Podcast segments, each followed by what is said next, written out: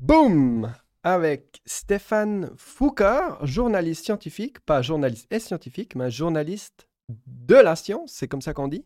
Ouais, journaliste scientifique, on dit ça. On dit ça comme ça. Excellent. Bienvenue pour cette euh, émission aujourd'hui sur euh, notre plateau. Ça fait super plaisir de t'accueillir pour ton passage en, Suisse. Merci. Alors, euh, ben, tu as fait une belle conférence hier soir à laquelle j'ai eu la chance d'assister. Et puis, bon, toi, tu, tu, tu écris sur beaucoup de, de sujets, mais un particulièrement, c'est un peu ton étude du fonctionnement de la science, euh, parce qu'on pense souvent science égale connaissance, information. C'est peut-être un petit peu plus compliqué que ça. Et puis, euh, est-ce que tu arriverais peut-être pour commencer à nous donner un peu les contours des, domaines euh, que le journaliste que tu es essaye de, mettre en lumière? Alors moi, je m'intéresse à l'environnement d'abord. Hein, c'est le, cœur de mon, intérêt hein, et, de mon activité journalistique. Et en particulier sur les questions environnementales, je m'intéresse à tout ce qui relève du diagnostic, de, de la science, quoi. C'est-à-dire de la science de l'environnement, des sciences qui nous aident à comprendre l'impact de nos activités, à la fois sur l'environnement au sens large du terme, mais aussi sur, sur notre santé, ce genre de choses, quoi. Et, évidemment, c'est toujours, des, c'est toujours des disciplines qui produisent des résultats controversés.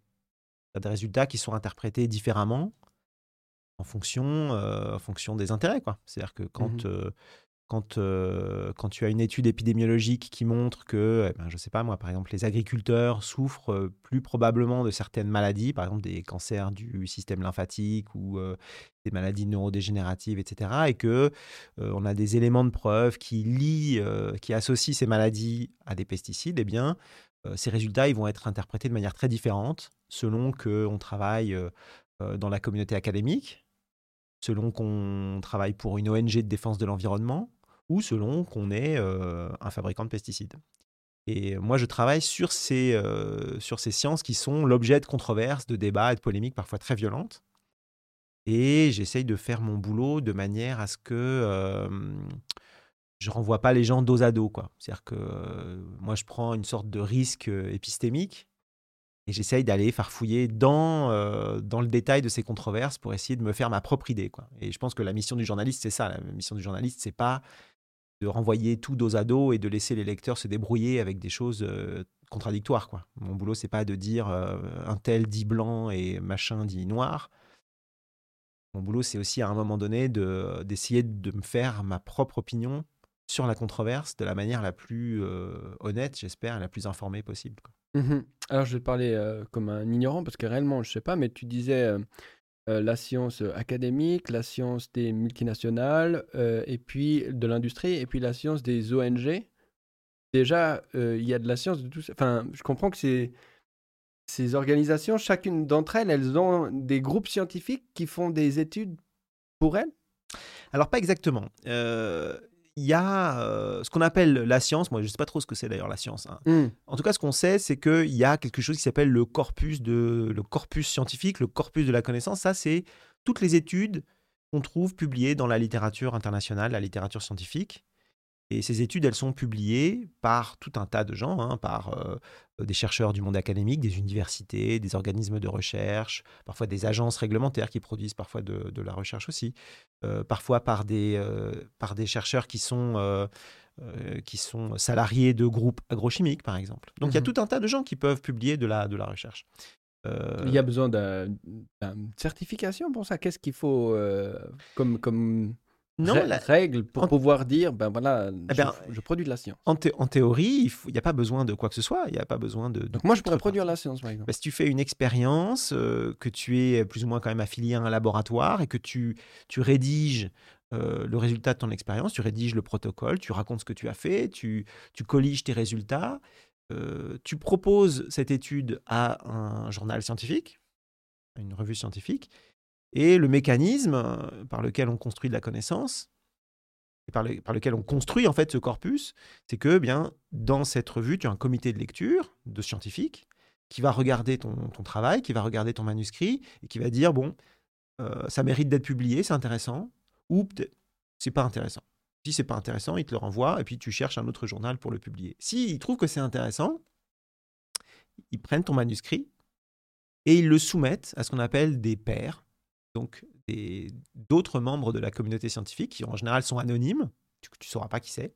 Hmm. Et ils vont regarder ton travail et ils vont avoir un œil critique, un œil de professionnel, de spécialiste sur ce que tu as fait. Et ils te disent, ils peuvent te faire des commentaires. soit ils te disent tout va bien, c'est un résultat très intéressant. Donc euh, nous, on est d'accord, on est OK pour que tu le publies.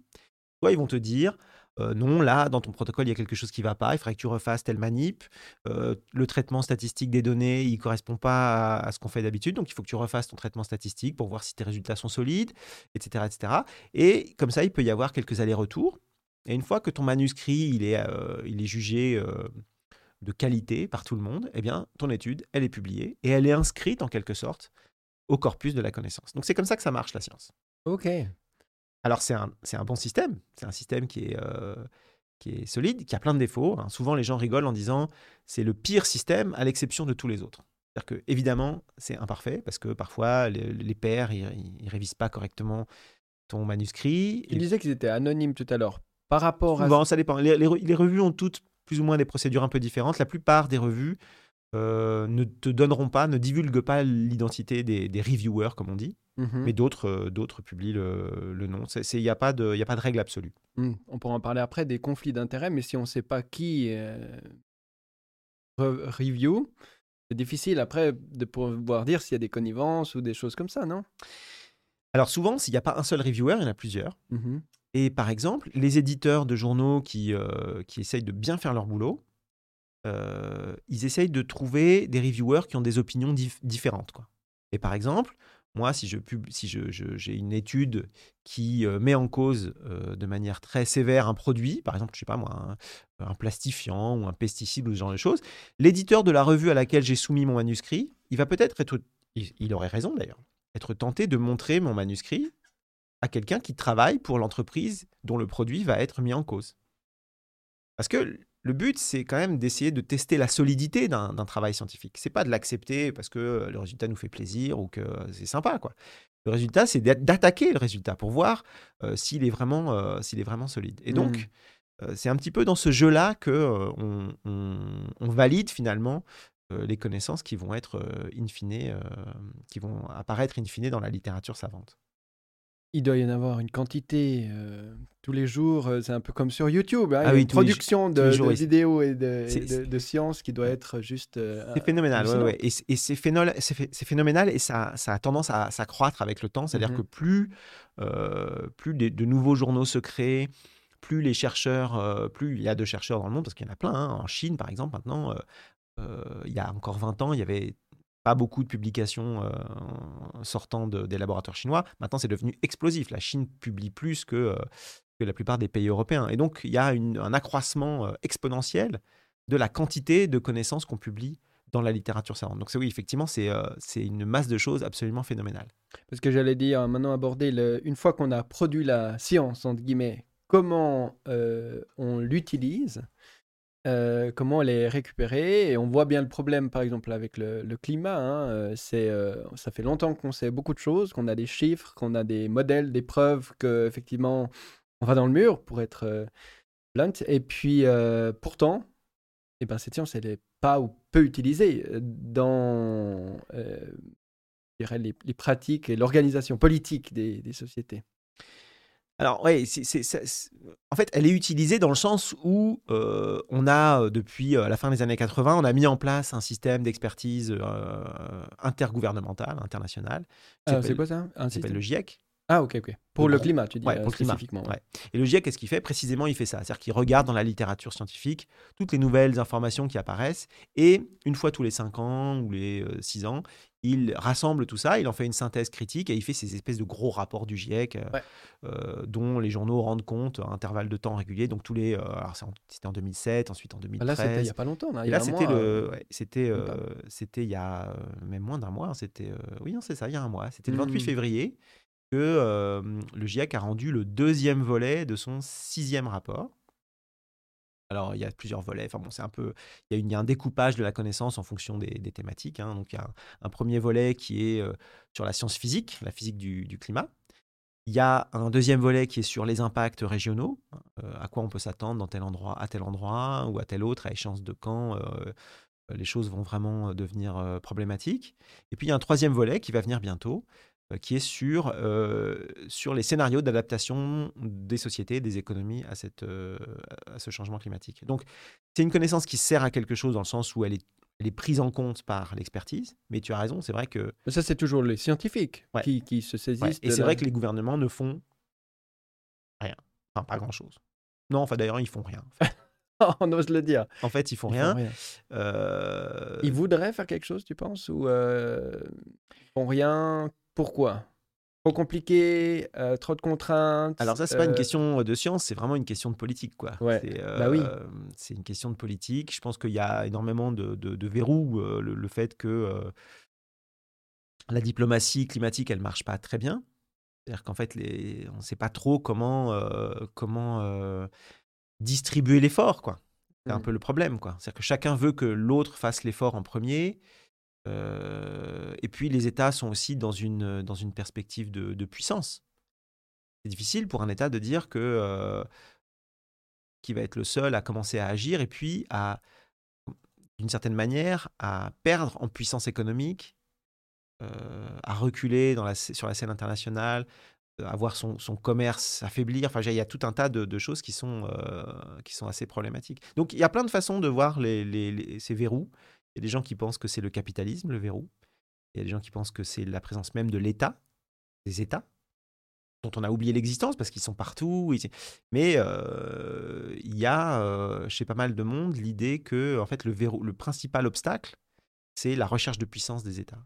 Mmh et que cette recherche de puissance, elle passe par la combustion d'énergie fossile et pas par autre chose. Et que toute, toute, euh, toute révolution copernicienne de nos économies vers plus de sobriété, vers une utilisation moins, moins délirante de, des énergies fossiles, eh bien, elle s'accompagne d'un affaiblissement de la puissance de l'État. Et donc, comme les États sont toujours plus ou moins un peu en compétition, d'ailleurs on le voit aujourd'hui, ils sont même en guerre en fait, eh bien, il y a cette réticence à agir aussi. Quoi. Donc, il y, a, il y a mmh tout un tas de choses qui font qu'on n'agit pas. Et probablement, il n'y a pas une seule responsabilité ou une seule explication, mais une myriade de choses qui, qui convergent la culture, l'éducation et, tout ce qui va avec. mais du coup, est-ce que ce, schéma-là qui, qui s'inscrit dans la perspective de, de, la crise climatique, il se répète pas sur finalement tout La science en matière d'éducation qui n'est pas appliquée dans les écoles, la science en matière de santé qui est peut-être pas appliquée dans le monde de la santé, etc. etc. Est-ce que c'est finalement une logique que tu vois se répéter, répéter partout ou c'est spécifique euh, au réchauffement climatique, cette, euh, cette porte qui n'arrive pas à s'ouvrir entre la production de savoir, de connaissances scientifiques et, sa mise en œuvre, euh, dans les politiques publiques. En fait, il y a différentes, il y a différentes, différentes configurations. Euh, celle du climat, elle est un peu particulière parce que ne euh, on peut pas dire qu'on ne sait pas. C'est-à-dire que la, connaissance, elle est consensuelle, elle est établie, et le processus du GIEC, il est vertueux, c'est-à-dire qu'il n'est pas, il pas controversé. Quoi. On sait exactement, un, ce qui se passe, euh, deux, on a des très bonnes idées sur ce qui va se passer, et on sait exactement pourquoi ça se passe. On sait exactement pourquoi il y a du réchauffement. Il y a du réchauffement parce qu'il y a des gaz à effet de serre, des gaz à effet de serre parce qu'on brûle du charbon, du pétrole et du gaz, et qu'on fait de la déforestation. Essentiellement, c'est ça. Quoi donc tout ça, c'est très bien connu. et finalement, le seul, la seule marche qui reste à franchir, moi, c'est la, plus haute, hein, mais la dernière étape, c'est vraiment l'action politique, c'est de, décider d'agir. Mais il y a tout un tas de, questions qui sont beaucoup plus controversées que la question climatique. Dans le sens où personne s'entend vraiment, ne serait-ce que sur les constats. Parce que c'est des constats qui sont difficiles à établir, parce que c'est les sciences qui sont les disciplines scientifiques qui sont convoquées pour établir cette connaissance, elles sont moins solides que les sciences physiques, qui sont, voilà, quand vous êtes physicien, le bilan radiatif de la Terre, c'est quelque chose qui est très bien connu depuis le 19e siècle. Enfin, le 19e siècle, au moins le début du 20e siècle. On sait très bien ce qui se passe. et je pense que les gens réalisent pas à quel point on sait très bien ce qui se passe depuis très longtemps. C'est-à-dire, on sur sait très bien ceux qui, ouais, la science, ceux qui réfléchissent à ça, ceux les qui travaillent dessus. Ouais, les scientifiques, ils ont, ont acquis la connaissance nécessaires pour dire que le réchauffement existe et qu'il est, de, il est causé par les activités humaines depuis très longtemps. Et d'ailleurs, c'est marrant, c'est qu'aujourd'hui, on en parle beaucoup dans les médias, et il y a souvent le sentiment que c'est un peu une nouveauté. Que... Mais en fait, euh, c'est ce que j'ai essayé de, raconter euh, hier à cette conférence, c'est qu'en fait, on oublie plein de choses. On oublie par exemple que dès euh, la fin des années 70, eh bien, il y avait des rapports consensuels qui ne faisaient pas débat et qui disaient exactement que euh, le changement climatique allait se produire, qu'il n'y avait pas de raison de penser qu'on euh, on pouvait continuer à émettre des gaz à effet de serre euh, sans que ça augmente la température moyenne de la Terre et sans que ça cause plein de problèmes. Mhm. Même les, industriels du pétrole, ils avaient fait ces études-là et, elles sont ressorties. Dès la fin des années 60, le début des années 70, bien sûr.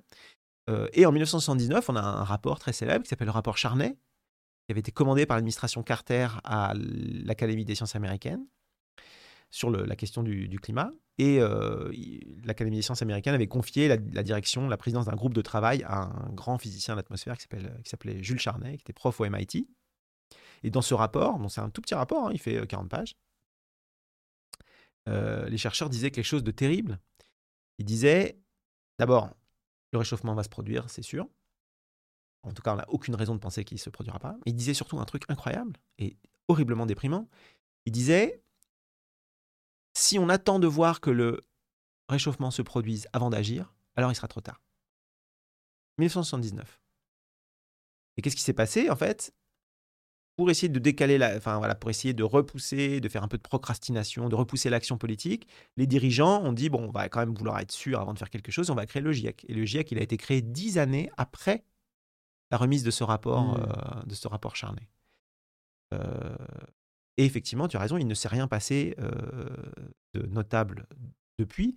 Mais cette situation-là, elle est très, elle est très particulière hein, au regard de tout ce qui se passe par ailleurs dans l'environnement. Et par exemple, on parle beaucoup en ce moment de d'érosion de la biodiversité. Mmh Et là, il y a énormément de débats, énormément de polémiques sur ce qui cause l'érosion de la biodiversité ou qu'est-ce qui cause de manière majoritaire et déterminante cette érosion de biodiversité?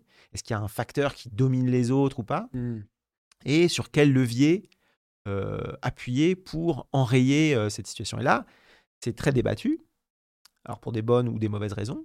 Euh, et là, il y a énormément de ce que j'appelle de fabrique du doute ou de fabrique du mensonge, où les industriels essayent de peser sur la science, essayent d'interpréter la science de manière à, ce que ce soit favorable à leurs intérêts, en particulier l'industrie agrochimique, hein, les, gens qui mmh. fabriquent des pesticides. on, connaît Monsanto, Roche, ah, Bayer. Syngenta, BASF, Dupont.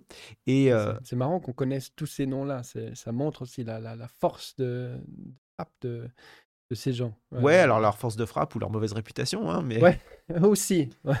mais euh, donc voilà, et donc là, sur ces questions-là, il y a beaucoup de controverses et beaucoup de, débats. Et euh, il y a aussi beaucoup de débats, et ça, c'est des débats qui sont en train de se tenir, enfin, qui sont en train de se, comment dire, de se nouer et se dénouer en ce moment, sur ce qu'on appelle la santé environnementale, c'est-à-dire la manière dont toutes nos actions sur l'environnement finalement se retournent contre nous et tendent à nous rendre un peu plus fréquemment malades qu'avant. Malades, c'est-à-dire des maladies chroniques, des cancers, des maladies neurodégénératives, euh, pour les enfants, des troubles du comportement. Euh, on parle beaucoup de, d'autisme en ce moment. Il y a une incidence euh, en augmentation des troubles du spectre autistique, un peu partout dans le monde occidental.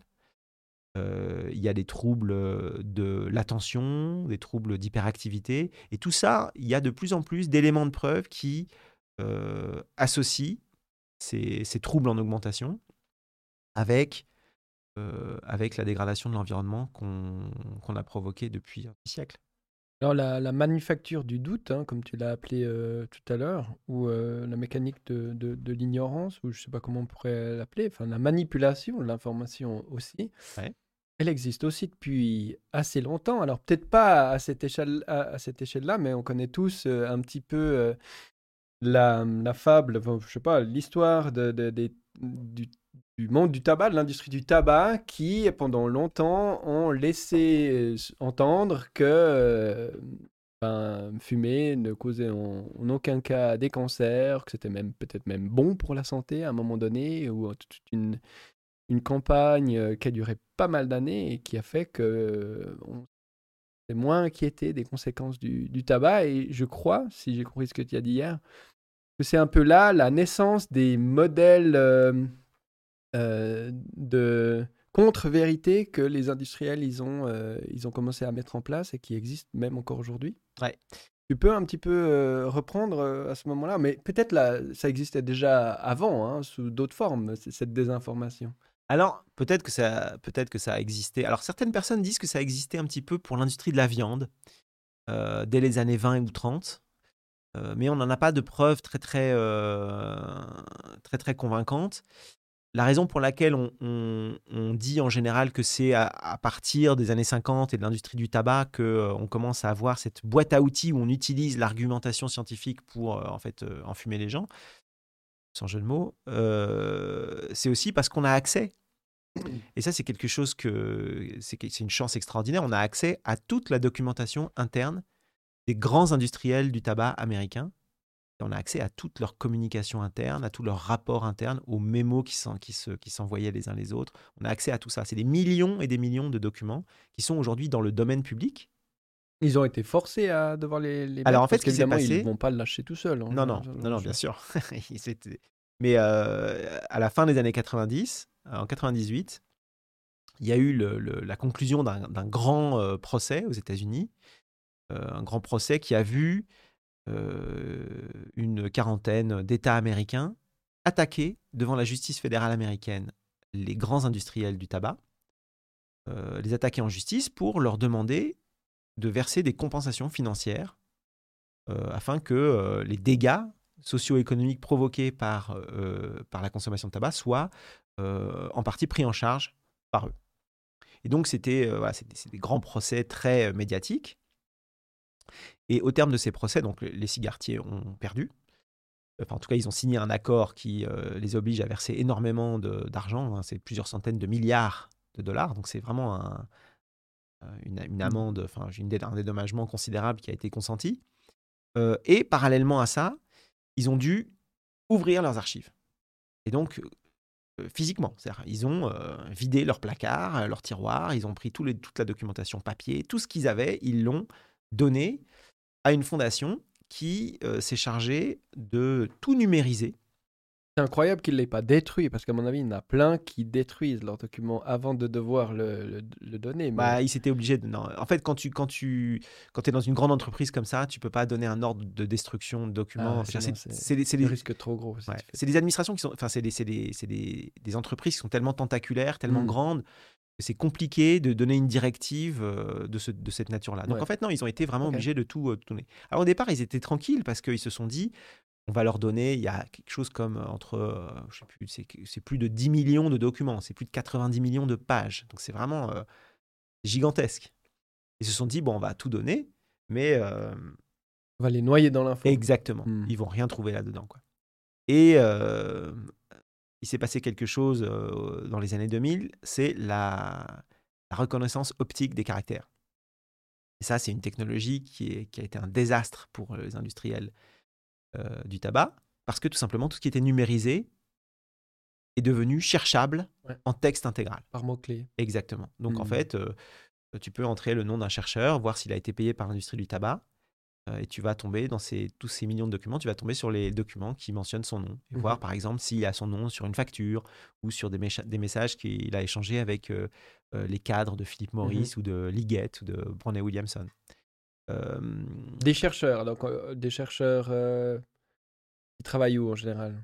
Enfin, qui- Ah bah, Un chercheur, je me rends pas bien compte, il peut travailler pour un pour une université par exemple, ou un laboratoire de recherche publique, pour un organisme de recherche. Mais il peut aussi travailler pour du privé.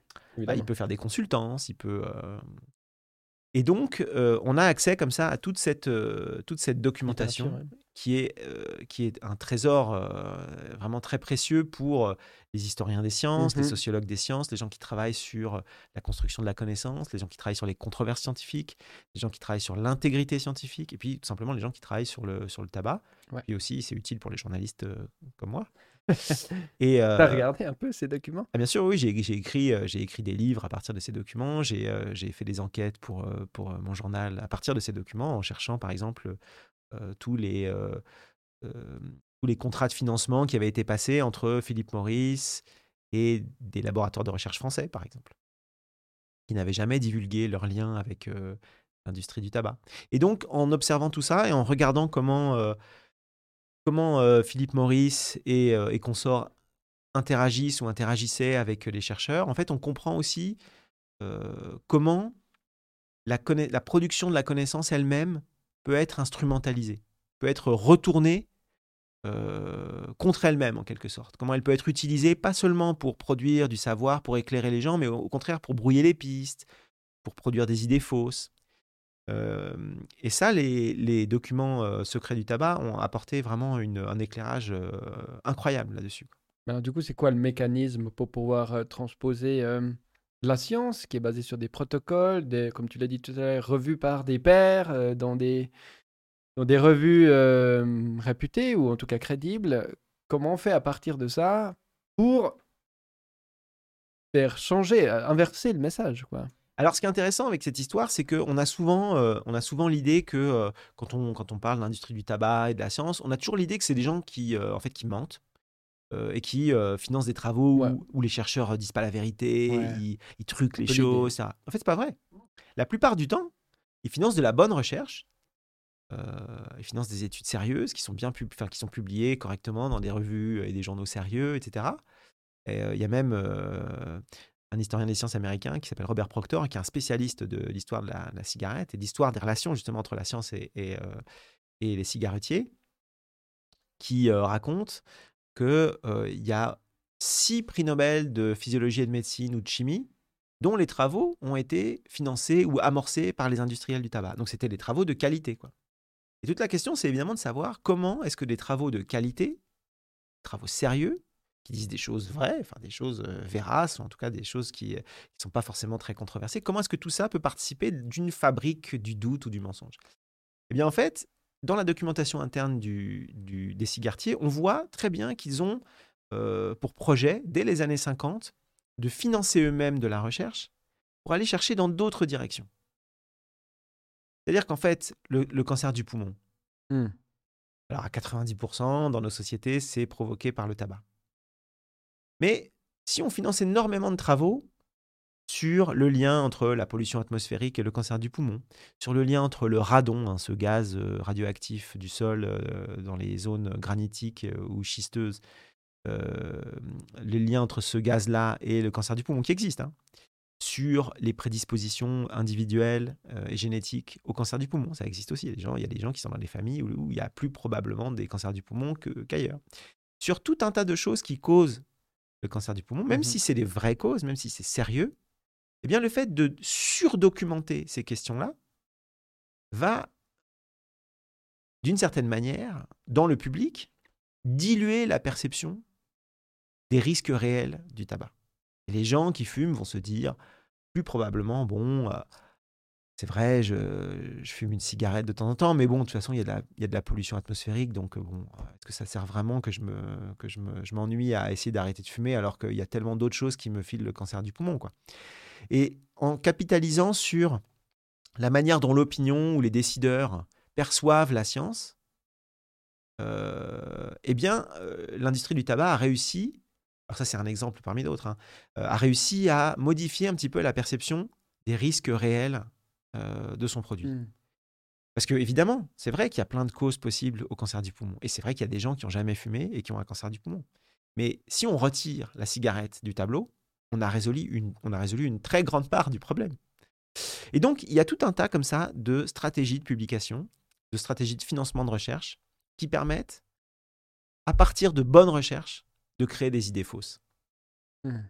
Et ça, tu le, tu le vois, euh, ça existe encore aujourd'hui. C'est un modèle qui est, qui est appliqué. C'est une stratégie euh, ouverte des industriels de, de, faire ça en permanence? Absolument. C'est toujours une stratégie. Alors, par exemple, un exemple qui est très clair, c'est celui du déclin des abeilles. Mmh, tu as écrit un livre là-dessus aussi. J'ai écrit un livre là-dessus. Mmh Et euh, alors, malheureusement, on n'a pas accès à toute la documentation interne des firmes agrochimiques. Bayer, Syngenta. Peut-être un jour peut-être un jour, je ne sais pas. Mmh. Euh, on n'a pas accès à toute cette documentation. On a accès à certains documents, mais pas à tout. Euh, mais ce qui est très clair, c'est que euh, exactement comme les cigarettiers essayaient de mettre en avant des causes alternatives au tabac pour expliquer le cancer du poumon, eh bien, les firmes agrochimiques, en particulier Bayer, a surinvesti d'autres causes au déclin des abeilles que ses propres pesticides, et en particulier les fameux néonicotinoïdes, dont on sait qu'ils sont extraordinairement toxiques pour les abeilles, et en particulier des pathogènes naturels, des, des, parasites, des maladies, comme par exemple le varroa. Et c'est très intéressant parce que euh, le varroa, c'est un vrai problème. Ça existe vraiment. Et il y a plein d'apiculteurs qui voient que leurs abeilles, elles dépérissent mmh aussi parce que euh, leurs ruchers sont infestés par ce parasite. Et c'est vrai qu'on en voit de plus en plus. Mais le diable, comme on dit, est dans les détails. Et euh, ce que Bayer s'abstient en général de rappeler, c'est que les produits auxquels sont exposées les abeilles, et en particulier ces fameux néonicotinoïdes, même quand ils sont quand ils sont euh, présents à très très faible dose dans l'environnement, parfois des doses qui sont même pas détectables avec nos méthodes de, chimie analytique moderne, eh bien, un de leurs effets, et peut-être un de leurs effets majeurs sur les abeilles, c'est d'affaiblir leur système immunitaire. Et donc, le problème euh, initial, c'est pas forcément les parasites, c'est le fait que, parce que ces parasites, ils ont toujours existé. Hein, euh, ça fait depuis les années 70-80 qu'il y a du varroa mmh dans les ruchers européens et américains. L'environnement moins résilient. Exactement. Et en fait, en s'attachant à des causes secondaires, comme par exemple les parasites, eh bien, on, efface de la conscience collective ou de la perception du public le fait que le problème initial, le problème majeur, la cause ultime de cette, de cette situation, c'est bel et bien la dispersion inconsidérée de molécules extrêmement toxiques dans l'environnement. Donc oui, c'est toujours une boîte à outils qui est utilisée aujourd'hui par les industriels qui produisent des risques pour cacher les risques réels de leurs produits. Mmh Et euh, tu avais donné euh, cet exemple de, de, deux personnes qui ont fait des recherches pour voir, euh, parce qu'il y avait une masse d'études, la majorité des, des études des cigarettiers disaient qu'il n'y avait pas de lien direct avec le cancer. Je ne me rappelle plus exactement l'exemple que tu as pris. Ils cherchaient où finalement se trouvait l'erreur, puis au, final, mais tu vas me redire ça mieux, il y avait les, les, les chercheurs, ils avaient des liens justement avec l'entreprise. Ouais, ça c'est un, ça c'est une question qui est, euh, c'est une question euh, très intéressante et très importante. Intéressante parce que elle surprend pas du tout les gens qui font pas de science. Ouais, non, exactement, elle se surprend pas. Ça les surprend pas. Alors que les scientifiques, eux, ça les surprend. C'est ça qui est marrant. Mmh.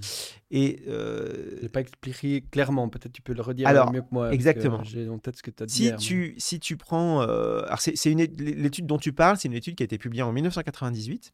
Et c'est une étude qui cherche à savoir pourquoi des études qui ont le même objectif, savoir si le tabagisme passif est mauvais ou non pour la santé, ah, voilà, ça, elles, elles, elles, elles, aboutissent, à des, résultats à des conclusions différentes.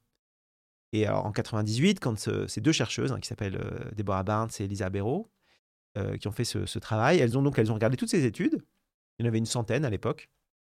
Et elles, sont, c'est, bizarre, c'est, bizarre, il y en a une, soixantaine, 60, 65, 70 peut-être. Ils trouvent que euh, le tabagisme passif est mauvais pour la santé. Et puis il y en a 30, 40 qui trouvent que le tabagisme passif, bah, c'est pas mauvais pour la santé. En tout cas, qu'on voit pas d'effet. Elles se sont demandé qu'est-ce, pourquoi on a cette divergence. Pourquoi est-ce qu'il y a cette différence? Parce que ça, c'est pas normal sur les sujets en général. Il n'y a pas une divergence comme ça. Ça peut être normal, mais dans ce cas-là, le boulot des scientifiques, c'est d'expliquer pourquoi. Mmh Et donc, elles s'étonnent de cette divergence, mais surtout, elles se disent, on va essayer de comprendre pourquoi des chercheurs arrivent à des résultats opposés. Et qu'est-ce qu'elles font? Elles regardent tout un tas de paramètres dans ces études, par exemple la date de publication, est-ce que les, études qui ont été publiées euh, il y a longtemps, elles ne trouvent pas d'effet, alors que les études récentes, elles trouvent un effet, par exemple mmh Ils vont, Elles vont regarder euh, les échantillons de gens qui sont inclus dans ces études. Ah, le nombre de personnes. Voilà, le nombre de personnes qui ont été enrôlées dans l'étude, qui ont été considérées. Elles ont regardé le type de protocole qui a été fait, euh, qui a été mis en place. Elles ont regardé le traitement statistique. Est-ce que, en changeant la statistique, est-ce que, enfin, les méthodes d'analyse statique, est-ce que ça change le résultat? Il n'y a rien de tout ça qui explique les différences euh, qu'on observe. Mmh Et ensuite, elles se sont dit, bon, bah, peut-être que euh, c'est autre chose. Peut-être que c'est l'affiliation ou les liens d'intérêt de ces chercheurs qui expliquent ces différences. Ce qui est très iconoclaste, parce qu'il n'y a pas de raison, a priori. La science, c'est la science.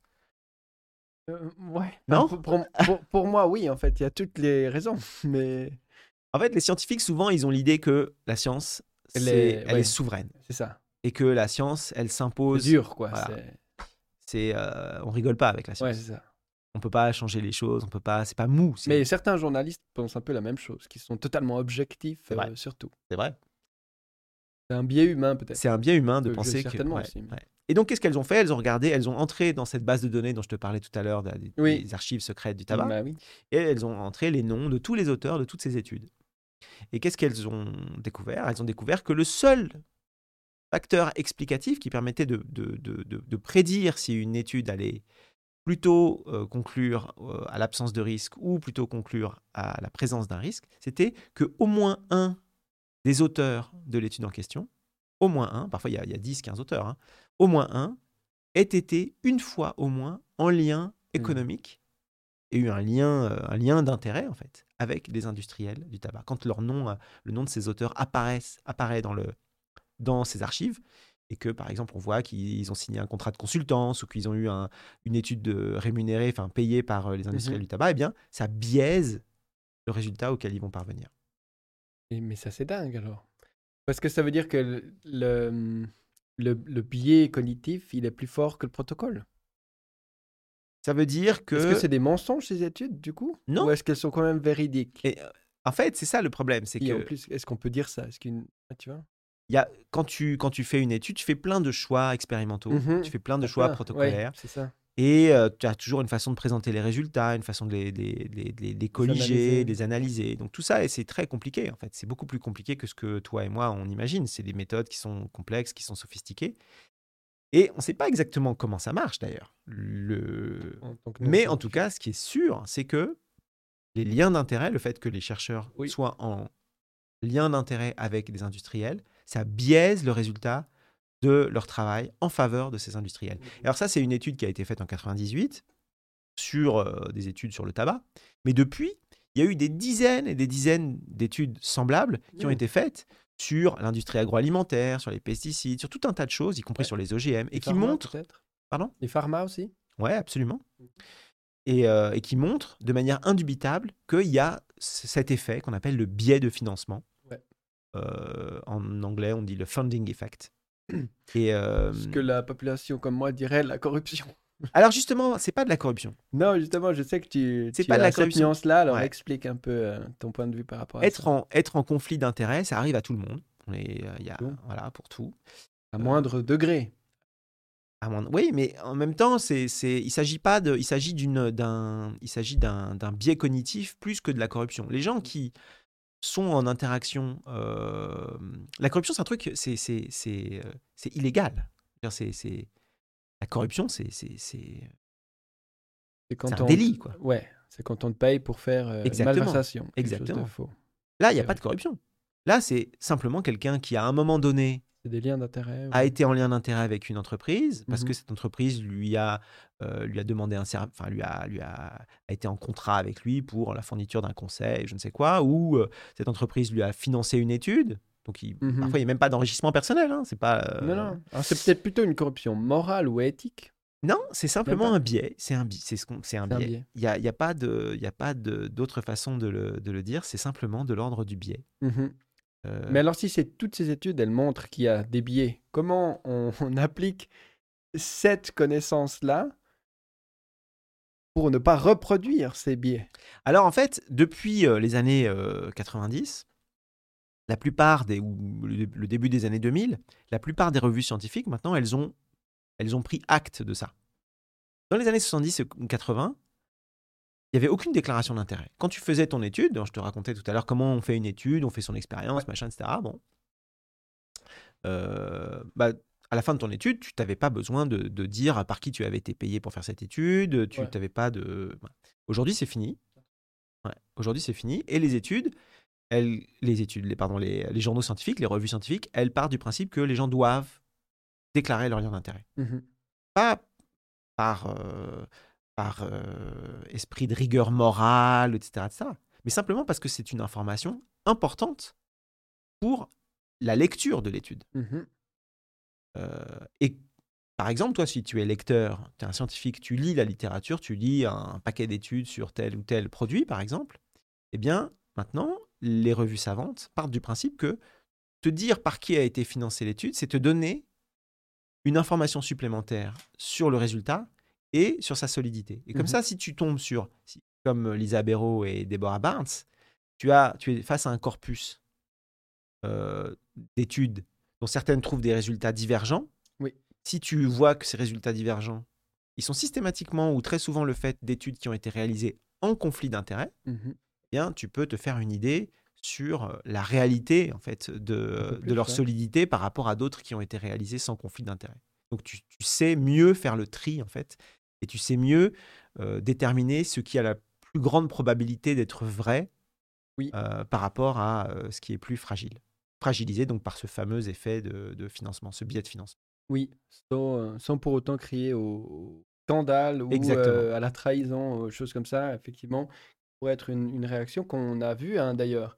Mais ce que je vois aussi, c'est que les gens qui semblent être conscients de ça, ce que tu dis, c'est-à-dire, moi je, je le suis peut-être un peu plus intuitivement, ou bien d'autres qui le sont plus euh, vigoureusement, et bien quand elles vont oser dire ça, on a vu pendant le Covid, mais parce que c'était particulièrement euh, tendu aussi, eh bien, il y a l'opprobre euh, du complotisme, de t'es pas scientifique, t'en sais rien, euh, qui vient assez vite. Ouais, c'est vrai. Et euh, ben, toi qui fais aussi la critique de ça, tu dois peut-être aussi des fois sentir la, la chaleur euh, souffler. Enfin, c'est... Ça semble être clair ce que tu dis, il y a plein d'études qui ont répliqué ça. Pourtant, euh, ça pas, ça semble pas être quelque chose qui est intégré par le monde scientifique ou... euh, C'est vrai qu'il est, scientifique, enfin, il faut pas faire de généralité, bien sûr. non, mais, euh, ça, très Mais souvent, les scientifiques sous-estiment encore aujourd'hui l'impact de ces liens d'intérêt sur leur propre jugement. Mhm. Euh, Bah oui, parce qu'on se dit, bah, je si je suis honnête, je sais que je suis honnête. Ouais. Tu vois Ouais. Je pense que ça part de donc, c'est vrai, tu as raison, les, sous- les- les scientifiques sous-estiment euh, souvent leur, euh, leur, euh. Propre biais. Comme, propre mais comme les journalistes d'ailleurs. les journalistes aussi, tout à fait, c'est vrai. Mais on peut dire aussi que parfois, les gens surestiment l'in- l'influence de ces, de ces liens d'intérêt. Par exemple, Oui. Pour ce qui est du possible. Covid, par exemple, euh, sur, par, je, je prends un exemple, mais sur l'efficacité euh, des vaccins, en particulier des vaccins à ARN messager, évidemment que certaines personnes disaient, euh, certaines, certaines personnes scientifiques ou, de la communauté médicale disaient que ces vaccins étaient efficaces et que, en même temps, elles avaient des liens d'intérêt avec les laboratoires qui développent ces vaccins. Mais c'est pas parce que on était face à cette situation que il faut ignorer le fait que plein d'autres scientifiques et médecins qui n'avaient aucun lien d'intérêt disaient exactement la même chose. Mhm. Donc il faut pas non plus euh, non, non, euh, voilà. pencher euh, totalement. exactement. Il faut avoir, il faut essayer d'avoir Crier au une vision quoi. un petit peu euh, panoptique des choses, globale, pour se faire son, son jugement. Mhm. Euh, tout à fait. Ça, c'est ben, un conseil d'esprit critique qui- qu'il faudrait toujours euh, avoir. C'est aller euh, voir plusieurs sources. Mais on est d'accord qu'une source où il n'y aurait pas de conflit, elle serait un petit peu plus crédible. Absolument. Ouais. Moi je pense que euh, je pense que euh, Plus crédible. plus crédible. Ouais. En tout cas sur la masse.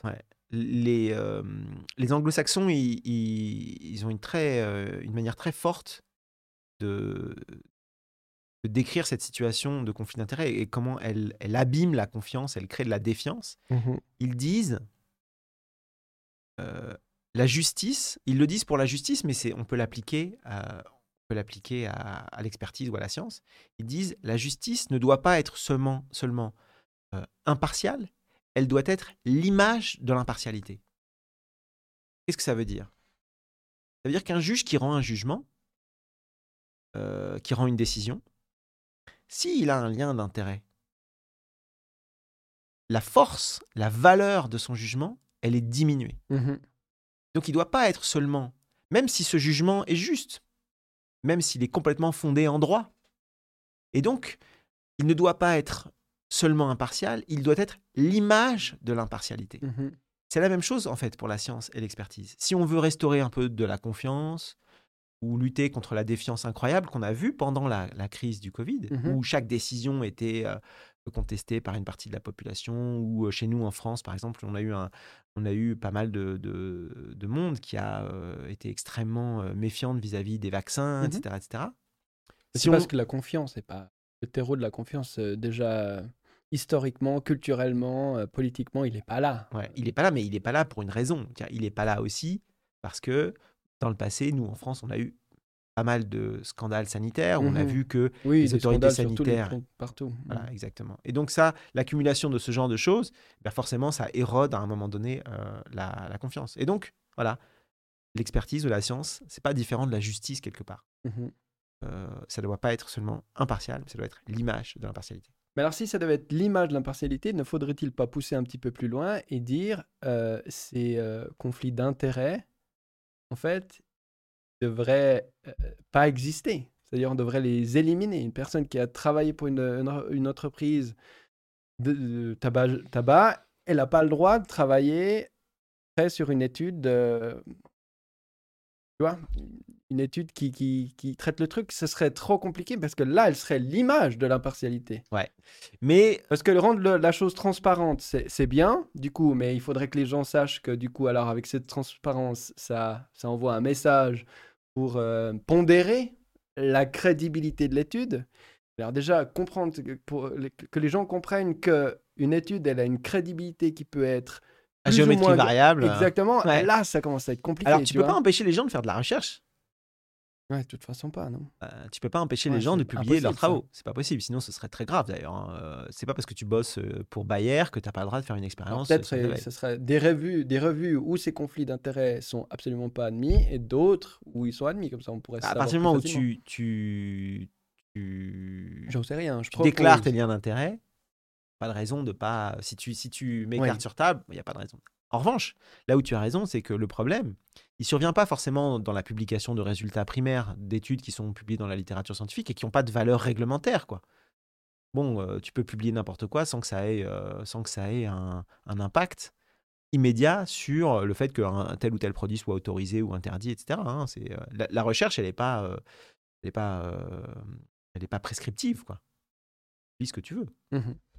En revanche- Et heureusement, d'une certaine manière. En revanche, il y a, tout, il y a un mécanisme, euh, il y a un mécanisme, euh, il y a une couche supplémentaire qui est l'expertise, où là, tu as des agences ou des autorités réglementaires ou sanitaires qui vont rendre des avis, vont produire des avis qui vont déclencher l'action publique. Explique.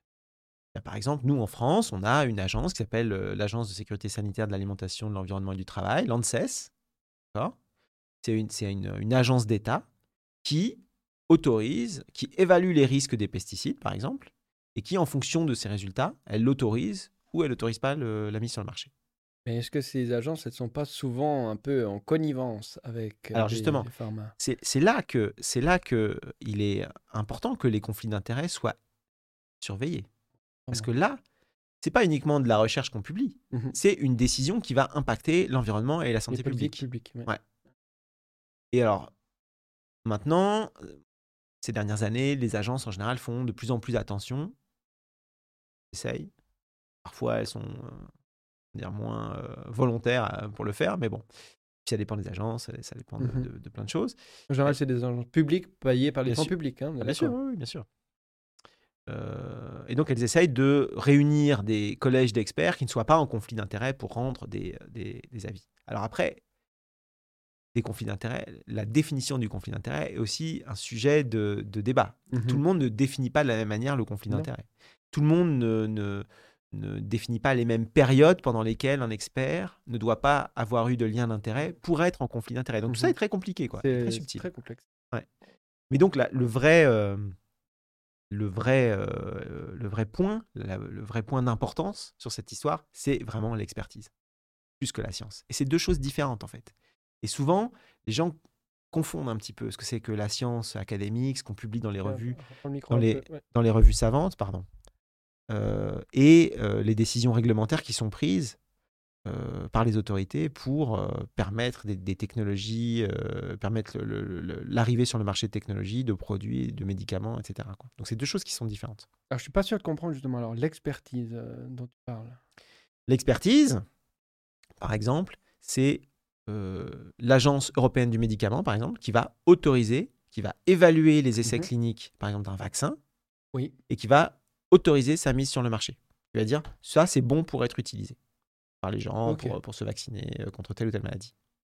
Par exemple, l'AstraZeneca. par exemple AstraZeneca, par exemple Pfizer, tous ces trucs-là, ils sont passés par, un, une, euh, par une phase d'expertise où des agences publiques euh, voilà, évaluent les bénéfices et les risques qui sont associés à ces produits et décident de leur accorder une autorisation de mise sur le marché ou pas. Et ça, c'est l'expertise. Mhm. L'expertise, c'est un peu l'interface entre la science et la société. Ouais, ouais. Et ces gens-là, c'est qui? Alors, ces gens-là, c'est qui? C'est souvent des, des chercheurs du monde académique ou des experts qui sont salariés de ces agences. Par exemple, euh, l'Agence euh, européenne de sécurité des aliments, donc, euh, qui, qui, euh, qui, évalue. Alors, elle n'autorise pas elle. hein. C'est une agence qui fait uniquement l'évaluation du risque. Elle dit, politique qui. elle dit voilà tel produit. Mhm. Nous, on pense qu'il est cancérogène, il est mutagène ou euh, il est mythotoxique ou je sais pas quoi. Enfin bref, Mhm. Elle va donner un avis là-dessus. Elle va essayer de détailler son avis. Elle va donner cet avis au pouvoir politique. Et le pouvoir politique, lui, il prend une décision de ce qu'on appelle de gestion du risque.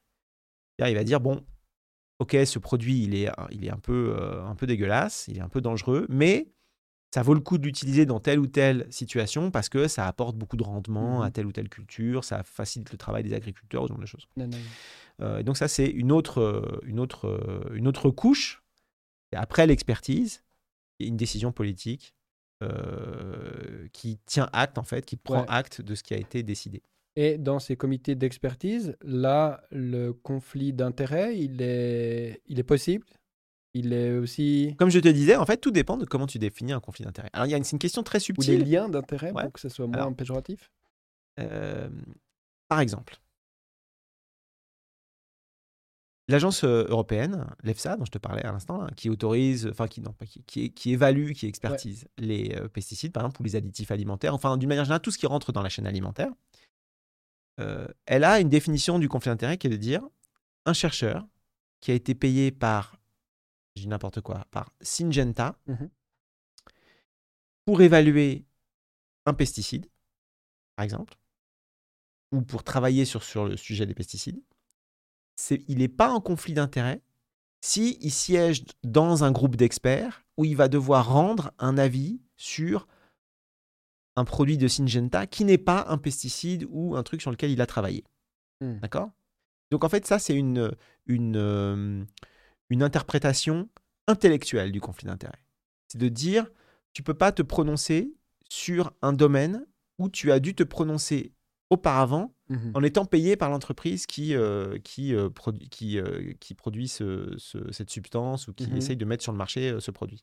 Ça semble suffisant pour toi? Alors, moi, je, c'est, mon- c'est juste mon opinion, c'est- c'est important. mais je crois que non. Hmm. Parce que le lien d'intérêt, il est avec une entreprise, il n'est pas ça, avec une activité intellectuelle que tu as, euh, que tu as conduite en faveur d'une entreprise. Mhm. Donc, moi, je crois que c'est pas suffisant. Alors, il y a d'autres agences qui ont d'autres euh, façons, voilà, d'autres critères, par exemple, voilà. de- du conflit de- d'intérêt. voilà, et qui sont plus strictes euh, dans la définition du conflit d'intérêt. Par exemple, il y a des agences, par exemple l'agence euh, du médicament, euh, l'agence européenne du médicament, hein, Mhm. l'EMA, qui ont des façons très baroques parfois d'évaluer les conflits d'intérêt en disant tu n'es pas en conflit d'intérêt si au cours des, des deux dernières années tu n'as pas, je dis n'importe quoi, hein, il faut vérifier tous ces chiffres-là parce qu'en plus c'est assez Ouais, ouais. compliqué le- le- les modalités de définition des Mhm. conflits d'intérêt pour cette agence-là en particulier. Mhm. Mais euh, par exemple, si, euh, si il y a trois ans, tu as été payé par une entreprise pour faire un, un travail de consultance ou si tu as eu une, une étude financée par elle, eh bien, tu peux quand même te prononcer, siéger dans un groupe d'experts qui va statuer Un si. certain temps. Voilà. Mais après, cette, cette, euh, cette- ce qu'on appelle une, euh, la période de refroidissement, de- de- euh, Ils appellent ça comme ça? ouais, cooling, cooling off. C'est. euh, Ça veut dire vraiment qu'on est conscient qu'il y a le Bien sûr. biais chaud, quoi. Bien sûr. Hmm.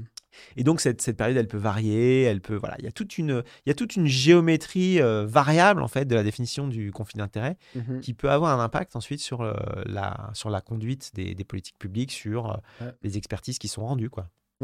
Moi, ce que je trouve, que tout ce que tu dis, ça, ça invite à la prudence, à l'esprit critique et vraiment à, à l'ouverture face à des propos contradictoires. Plutôt qu'une baissée de, une levée de bouclier où tout d'un coup, oh, comment t'oses euh, critiquer le processus scientifique, etc. Enfin, ce que tu dis ça amène euh, vachement à l'humilité, en fait. Et, et, et, et j'en vois pas beaucoup euh, dans les deux côtés qui s'affrontent, quoi. Ouais. Euh, En fait, c'est à double tranchant. Parce que ce que, ce que je raconte là, sur les conflits d'intérêts, Mhm. sur les liens d'intérêts, sur le fait qu'il faut avoir un recul critique sur euh, la parole scientifique, sur l'autorité scientifique, sur l'expertise, c'est aussi parfois dangereux. Parce que parfois, euh, quand on n'est pas armé scientifiquement, techniquement, pour interpréter des 99% résultats. Pardon? Ouais, ouais, comme 99% des gens, ouais, on ou pourrait dire. 99, je sais pas, mais 95 peut-être, ou, ou Ok. 90. Quand on n'est pas armé, Mhm. euh, scientifiquement et techniquement pour comprendre les chiffres qui circulent, etc. Parfois, on se méfie pour de mauvaises raisons. C'est certainement mon cas. Euh, et donc, il y a, y a deux postures un petit peu euh, qui sont, à mon avis, aussi problématiques l'une que l'autre. C'est une qui est de toujours faire confiance à une parole euh, verticale euh, Ouais. des autorités qui dit ça, il n'y a pas de problème. Mhm. Et une autre qui est aussi problématique et qu'on a vu très problématique pendant la crise du Covid, qui est de se méfier systématiquement de ce qui, euh, de ce qui est justement euh, asséné au nom de la science, de l'autorité euh, Mhm. savante, etc. Il y a un exemple très simple que j'ai à l'esprit et qui a généré énormément de, de- de- de- d'incompréhension et de, et, de, et de peur. C'est la publication par les autorités américaines des chiffres de pharmacovigilance, euh, et en particulier des- du nombre de morts Suite au test Pfizer. suite, ouais, suite à différents vaccins. Ah, ok. Et on voit que euh, la plupart des vaccins, l'écrasante majorité des vaccins qui ont été utilisés aux États-Unis, donc on a tous les chiffres des morts euh, Suite. euh, enfin, subséquentes, enfin voilà, qui, qui sont. Qui ont, c'est quoi le- l'idée dans les 48 heures ou quelque Non, chose non, mais même dans la semaine ou Dans dans, la semaine dans- enfin, dans les deux semaines. Enfin, il n'y a, a pas vraiment, c'est à- ça- en fonction de la déclaration du médecin qui. Euh, eh bien, c'est, c'est- les taux sont très très faibles. Il y a très très peu de morts après le vaccin BCG, tuberculose, ces trucs-là, il y a très très peu de morts. Et puis, d'un coup, tu as le vaccin Pfizer ou, euh, Ou les autres ou les autres, les vaccins Covid. Et là, tu vois, après, il y a des quantités de morts absolument phénoménales par rapport à ce qu'il y avait avant. Mhm. Et quand tu tombes sur un tableau comme ça, et que tu n'as pas, le, t'as pas le- les réflexes euh, presque culturels, quoi, pour les interpréter, culturels ou, intellectuels, chiffres, pour, ouais. euh, pour les interpréter, pour les comprendre, en fait, tu es effrayé. Tu te dis, mais en fait, ce vaccin, ça tue des gens, quoi, ça tue des milliers de gens. En fait, n'importe quel épidémiologiste qui regarde ces chiffres-là, il n'est pas, du tout, hein, il est pas du tout impressionné. La plupart des vaccins qu'on fait, on les fait sur des personnes jeunes, en bonne santé, qui n'ont pas de raison de mourir juste après, très peu de mourir juste après. Peut-être celui de la grippe peut-être celui de la grippe. Mais les vaccins Pfizer, ils ont été déjà, ils ont été administrés de manière absolument massive, quoi, à très forte Ouais, proportion de la population. sen- sensibles ou euh, Et à surtout, risque. exactement. Et ils ont été faits en priorité à des gens qui avaient des comorbidités, qui étaient malades déjà, parce que c'était les plus fragiles, Mhm. des gens qui étaient obèses, qui étaient diabétiques, qui étaient très très vieux. Les premières personnes vaccinées, par exemple en France, c'est des gens qui étaient dans les EHPAD, dans, les, dans les Mhm. maisons de retraite. Oui. Et donc, le vaccin contre le Covid, il ne te protège pas contre la mort. quoi.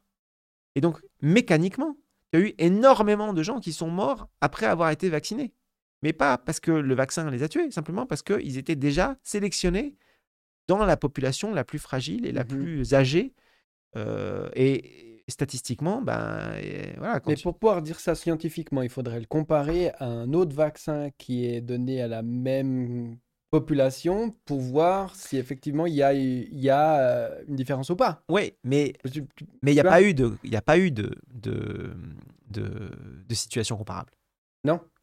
Il n'y a pas eu de situation où on a administré en que priorité aux personnes, euh, aux personnes qui étaient déjà ultra fragilisées par la maladie ou par l'âge euh, un vaccin. Donc il n'y a pas vraiment de point de comparaison qu'on pourrait faire pour amener une preuve scientifique à Alors- ce que tu dis? Genre, c'est pas ça qui fait que? En fait, dans ces cas-là, ce qu'il faut faire, c'est laisser les épidémiologistes, eux, travailler. quoi.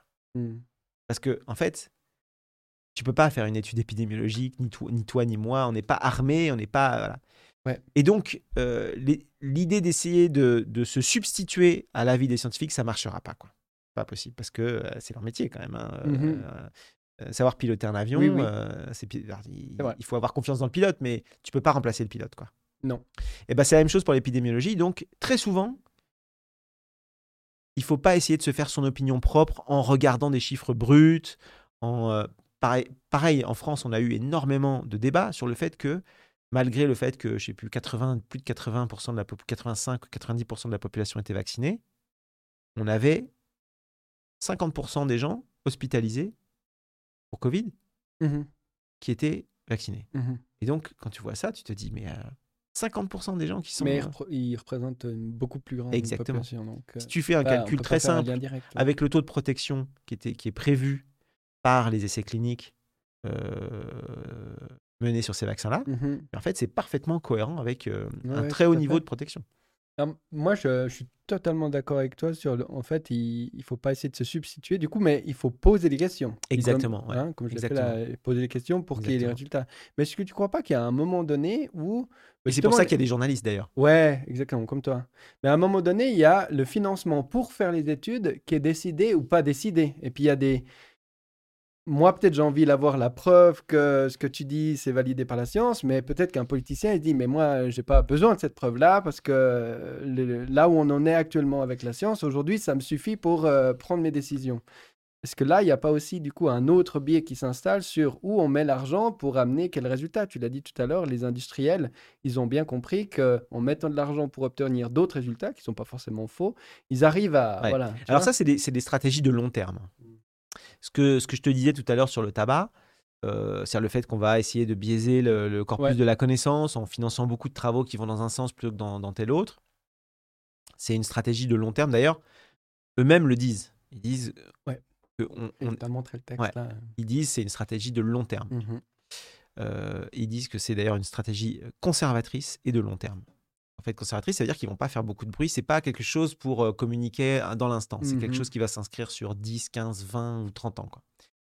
Euh, et donc, quand on est dans une situation comme le Covid, où là, il faut réagir très très vite, où les, les résultats ils tombent quasiment jour après jour, bon, c'est très difficile de, de- de- de manipuler les choses. Là, en fait, ce qui s'est passé, c'est que il y a eu effectivement des, des annonces qui ont été faites et qui auraient peut-être pas dû être faites, où il y a eu des, euh, euh, des déclarations de, de- de- de certitude quant à l'efficacité et la sécurité de tel ou tel euh, produit, euh, mais ça a été corrigé assez vite. Quoi. On a, en fait, les gens ont été, ont vu à l'occasion de cette crise de la science en train de se faire, en train d'avancer, quoi, avec, Ouais, ça. Avec euh, parfois de, d'une semaine sur l'autre, d'une semaine sur l'autre, parfois avec des euh, contradictions. des contradictions, où on re- pas forcément des contradictions, mais en tout cas on revient un petit peu sur ce qu'on a dit, Mhm. où on nuance un. un- Les un- masques, ils se contredisaient pas mal, hein, quand même. hein. Alors ça, on ça- doit ça- les mettre, on doit pas les mettre. euh, Mais il alors faut ça, absolument les mettre. euh, Typiquement, ça a été beaucoup aussi la parole scientifique et moins la science. Quoi.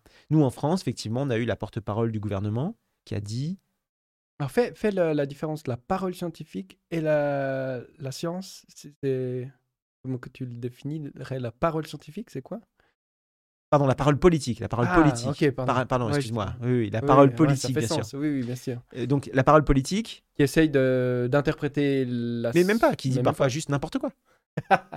Bah, bah, là, par exemple, euh, nous, on a eu Ça, sûr. notre Mais porte- après, la, porte-parole du gouvernement Tu français. comprends pourquoi on les croit pas, du coup, après, même quand Ouais, ils disent la vérité. bien sûr, bien sûr. Euh, qui a dit euh, il faut pas mettre les masques, il faut pas mettre de masque parce que c'est dangereux. Parce que elle a dit ça. Oui.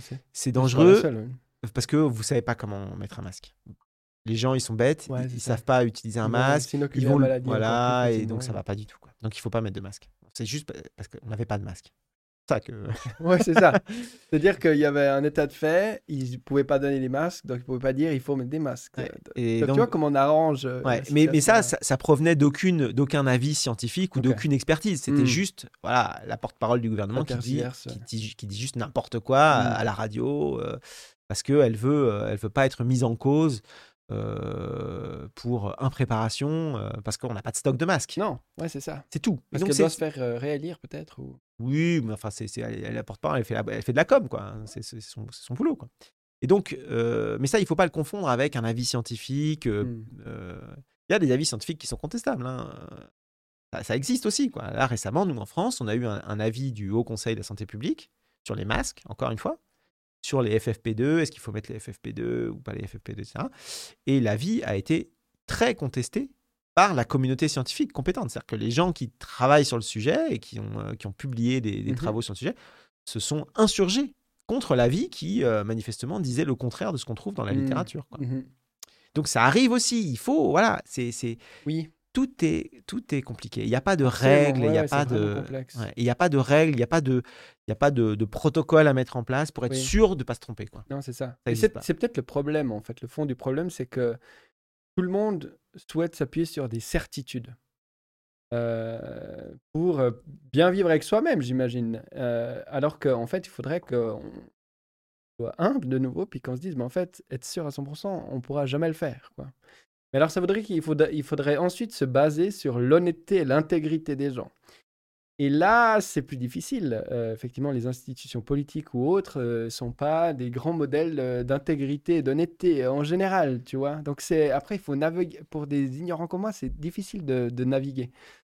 Alors, euh, voilà, on, on lit des gens comme toi qui essayent de faire la part des choses. Non, mais c'est vrai que euh, plus le monde est complexe et plus, euh, et, et plus ce qui détermine des décisions politiques euh, relève de, de- d'une science compliquée ou de, de, voilà, de choses qui ne qui sont pas évidentes, Oui. euh, qui, qui, qu'on ne peut comprendre qu'en passant par l'intermédiation de la science. Eh bien, plus on est dans cette situation-là, plus c'est vrai, euh, une, grande, une grande proportion de la population est dans une sorte d'indécision ou de, ou de, de trouble en fait euh, Mhm. cognitif parce qu'on ne sait pas quoi croire quoi. ça. Ouais. On n'est pas équipé. Et tu avais donné un, un très bon autre exemple sur le bisphénol A. Peut-être que j'aimerais que tu reviennes dessus. C'est que l'environnement, il a été te- tellement transformé qu'on n'est plus capable maintenant de faire une étude qui montrerait une différence entre euh, quelque chose qui est euh, pollué et quelque chose qui ne l'est plus. Et ça, j'ai trouvé aussi très éclairant.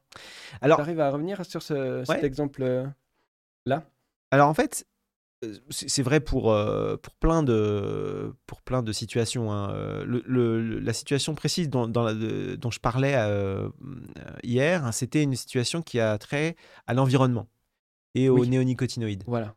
Et, euh, Qu'on trouve dans le Roundup aussi ou ça non, non, le Roundup, c'est du glyphosate. Ah oui, ça, c'est autre chose. C'est un désherbant. Le néonicotinoïde, c'est des, des substances, des insecticides. Donc, ils sont, ils sont faits pour tuer des insectes. C'est des neurotoxiques. Et c'est une, famille de produits qu'on a commencé à utiliser en Europe à partir des années 90, milieu des années 90, et qu'on a commencé à utiliser à grande échelle aux États-Unis à partir du milieu des années 2000. Et à chaque fois qu'on a utilisé ces produits, à grande échelle, sur des grandes cultures, hein, euh, eh bien les pays, les régions dans lesquelles on les a utilisés euh, ont connu des euh, dépeuplements de ruchers, des déclins très forts d'abeilles domestiques et des plaintes des apiculteurs qui voyaient leurs abeilles mourir, ne pas revenir à la ruche, et puis leur, le- les rendements en miel, enfin le- le- leur production de miel s'effondrer. Et ces produits ont été très très mal évalués quand ils ont été euh, mis sur le marché. Euh, Les tests réglementaires qui ont été faits pour euh, les, autoriser étaient, maintenant on le sait, c'est consensuel, étaient aveugles aux effets de ces produits. Ok, tu dis aveugle, donc tu vois pas de. C'est pas sciemment, c'était. l- Ah, Alors ça c'est une grande question parce qu'en fait quand tu euh, L'incompétence, ouais. quand tu enquêtes, euh, moi j'ai j'ai- donc j'ai j'ai beaucoup enquêté sur, ces- sur cette Ouais, histoire voilà. et ce que j'ai ce que j'ai découvert, mais ce qui était euh, ce qui est pas très compliqué à découvrir hein, d'ailleurs, hein, c'est que euh, les protocoles expérimentaux qui ont été conduits pour tester ces produits ont été pour une grande partie d'entre eux conçus par les industriels. Ah, ça, on peut faire. Ils peuvent déterminer les règles des protocoles. Ouais. Euh, ok. Comment, ils peuvent avoir cette influence-là? Alors c'est compliqué, mais euh, tu as des organismes intergouvernementaux, comme par exemple que personne connaît hein, d'ailleurs, euh, comme par exemple le PPO. Ouais, tu vois. Personne sait. Personne. Le PPO, c'est European Plant Protection Organization. Donc, c'est une organisation intergouvernementale qui est là C'est pour joli, que ça sonne bien comme Ouais. ça. quand tu- le PPO. Et euh, eux, ils, ils- ils tiennent ce qu'on appelle, qu'on appelle des lignes directrices. D'accord? Les lignes directrices, c'est un, un cahier des charges, en fait. Ok, pour dire, pour produire de la science, tu dois. Pas de la science, de c'est des tests réglementaires, c'est de l'expertise. Ah, ok. Si tu devais faire l'expertise, tu dois prouver ça, passer par là. Voilà, exactement. Hmm, ok. Euh, et euh, le PPO, eux, quand tu les interroges, ils disent nous, on n'a pas d'expertise en interne pour faire ces cahiers des charges. On n'a pas de spécialiste. Donc, on va confier ce travail à un autre organisme qui s'appelle l'ICPBR. Mais bon, c'est encore un autre organisme qui est assez informel. Euh, et cet organisme-là, on lui demande de nous fournir euh, voilà, des idées pour faire un cahier des charges correct, pour tester la nocivité des pesticides, par exemple pour les pollinisateurs et les abeilles. Et puis bon, quand tu vas voir à l'ICPBR, International Consortium on Plan B Relationship, Quand c'est long comme ça, déjà, il y a un sous roche. tu, tu vas voir ces gens et tu leur dis bah, comment vous avez fait votre euh, protocole? Ah, ils te disent bah euh, les tests réglementaires on les fait de manière très euh, vertueuse on réunit plein d'experts plein de spécialistes Ouais. et euh, ils, décou- ils, ils- ils déroulent un cahier des charges ils débattent et ils regardent comment on peut faire pour avoir la, la méthode la plus rigoureuse et la plus efficace pour tester ces produits Mhm. puis tu leur dis mais Ouais. qui, qui sont ces experts? Bonne question. et ils te disent Ah, nous, on est ouvert à tout le monde. Tout le monde peut venir à nos conférences et à nos colloques pour participer à l'expertise.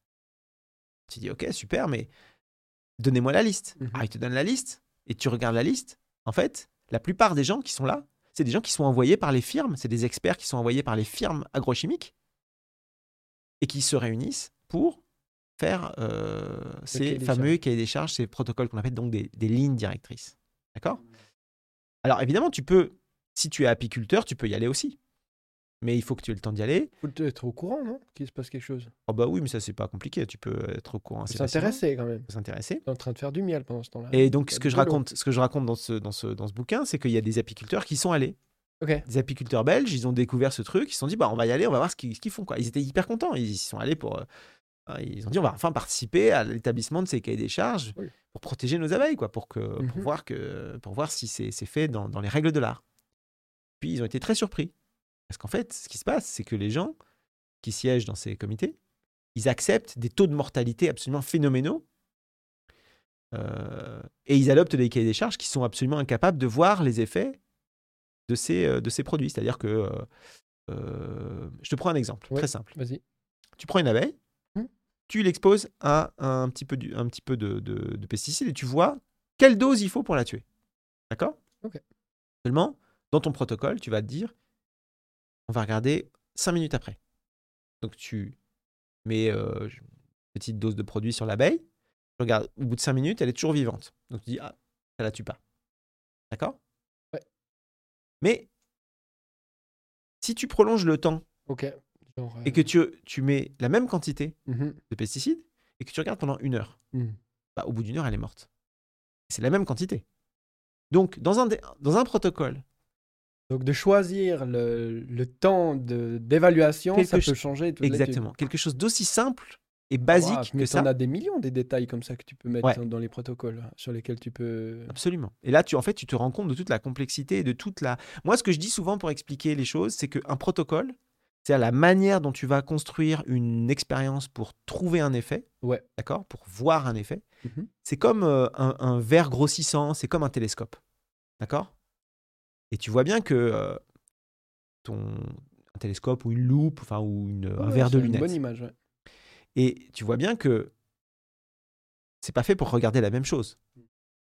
Une loupe, elle sera très efficace pour voir ce qui est, ce qui est sur une feuille de papier posée devant toi. Mais si tu regardes la lune avec, tu vas rien voir. Et un télescope, tu vas voir la surface de la lune, mais tu vas pas voir ce qui est sur la table. Mhm. Et donc, le choix du protocole, il est majeur parce qu'il peut faire disparaître des effets. Il peut être aveugle à certains effets. Et selon, selon la manière dont tu le construis, et c'est très subtil, c'est très... euh, Ce serait un autre métier là encore. Enfin, ouais. Et donc, si tu mets des chercheurs qui sont en conflit d'intérêts, qui sont payés par Bayer, par Monsanto, Oui. par Syngenta, pour fabriquer des protocoles d'évaluation des risques des pesticides, évidemment, ils vont, ils vont faire des protocoles qui sont beaucoup moins, euh, euh, comment dire, beaucoup moins euh, fins Et- regardant. et beaucoup moins regardants que si euh, tu demandes Mhm. la même chose à des apiculteurs dont l'intérêt est de protéger euh, leurs abeilles. C'est comme ça qu'on fait tous les protocoles du coup ou c'était spécifique celui-là où ils ont dit qu'ils n'avaient pas l'expertise puis du coup ils ont outsourcé? Ça dépend. Euh, sur Parce ces si, on est sujets, dans la merde hein, si Sur- chaque fois comme ça. sur les sujets environnementaux, Mhm. eh bien, euh, la plupart du temps, les industriels envoient au chapitre. Ils participent à l'é- à l'élaboration des protocoles d'évaluation des risques de leurs propres produits. Et ça, c'est un vrai problème. Et c'est d'autant plus un problème que ce sont ensuite eux qui réalisent les tests réglementaires d'évaluation de leurs propres produits. Et in fine, l'expertise publique, là-dedans, qu'est-ce qu'elle fait? Elle juge des résultats. Elle valide. ouais. Et donc, ce que je disais hier, qui est un pour moi un problème très, euh, très aigu, Mhm. c'est que toutes les stratégies qui avaient été mises en place par l'industrie du tabac pour biaiser des résultats, c'est-à-dire avoir des chercheurs en conflit d'intérêts, fabriquer eux-mêmes des protocoles, etc., mais en fait, toutes, ces, straté- toutes ces, ces stratégies, elles ont été quelque part intégrées à l'évaluation institutionnelle des risques environnementaux des pesticides euh, et des produits qu'on retrouve dans l'environnement. Ça, c'est un vrai gros problème. Et, et d'ailleurs, on voit c'est un problème puisque ça ne marche pas. Ça ne marche pas parce que si ça marchait, ben, on n'aurait pas de déclin d'abeilles. Et on voit empiriquement qu'en fait, ces produits, tels qu'on les utilise aujourd'hui, ils ont un effet absolument massif sur l'environnement. Ils ne sont pas censés avoir un effet massif sur l'environnement. Il n'y a personne qui a signé pour qu'on perde, euh, on, perde 80% de la biomasse d'insectes volants en Europe euh, en 25 ans. Personne n'a signé pour ça. Si on avait dit dans les années 90, OK, on va, on va autoriser ces produits, les néonicotinoïdes par exemple, on va autoriser ces produits en traitement de semences, mais dans 25 ans, on va perdre, euh, on va perdre 80% de la biomasse d'insectes. Mais les, personne n'aurait signé, personne n'aurait dit OK. C'était pas censé se produire. Mhm. Et ça s'est produit. Et ça, c'est un vrai gros problème. C'est un vrai, un vrai gros problème pour deux raisons. La première raison, bah, c'est parce que ça détruit l'environnement.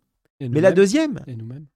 et nous-mêmes, et la deuxième raison, c'est que ça induit une défiance majeure dans la population. Ben oui, parce que on est censé vivre dans un monde où les choses sont quand même relativement préservées. On n'est pas censé vivre dans un monde où des innovations techniques détruisent comme ça les biens communs euh, à cette vitesse-là et avec cette magnitude-là. Mhm. Donc moi, je suis un citoyen. Et je vois ce qui se passe autour de moi. Je vois qu'il n'y a, plus d'insectes. Je vois que les abeilles disparaissent. Je vois que, euh, que les cours d'eau, euh, bah, il n'y a plus de poissons. Il n'y a plus de... Qu'il y a des virus qui apparaissent. Ouais, donc bon, les virus, c'est une autre histoire. Mais je, me dis, je ne peux me dire qu'une seule chose, c'est qu'en fait, le système euh, technico-administratif qui gère tous ces trucs-là, en fait, il ne marche pas. Il marche pas, ouais. Et de fait, il marche pas. Et du coup, bah, ça induit ce qu'on a vu pendant la crise Covid avec une défiance, une indécision et le fait que on ne croit plus Ouais. ce que euh, les autorités euh, nous disent au nom de la science, au nom de la Mhm. bonne science, ou au nom au moins de ce qu'on sait à un instant T des effets de tel médicament ou de tel vaccin.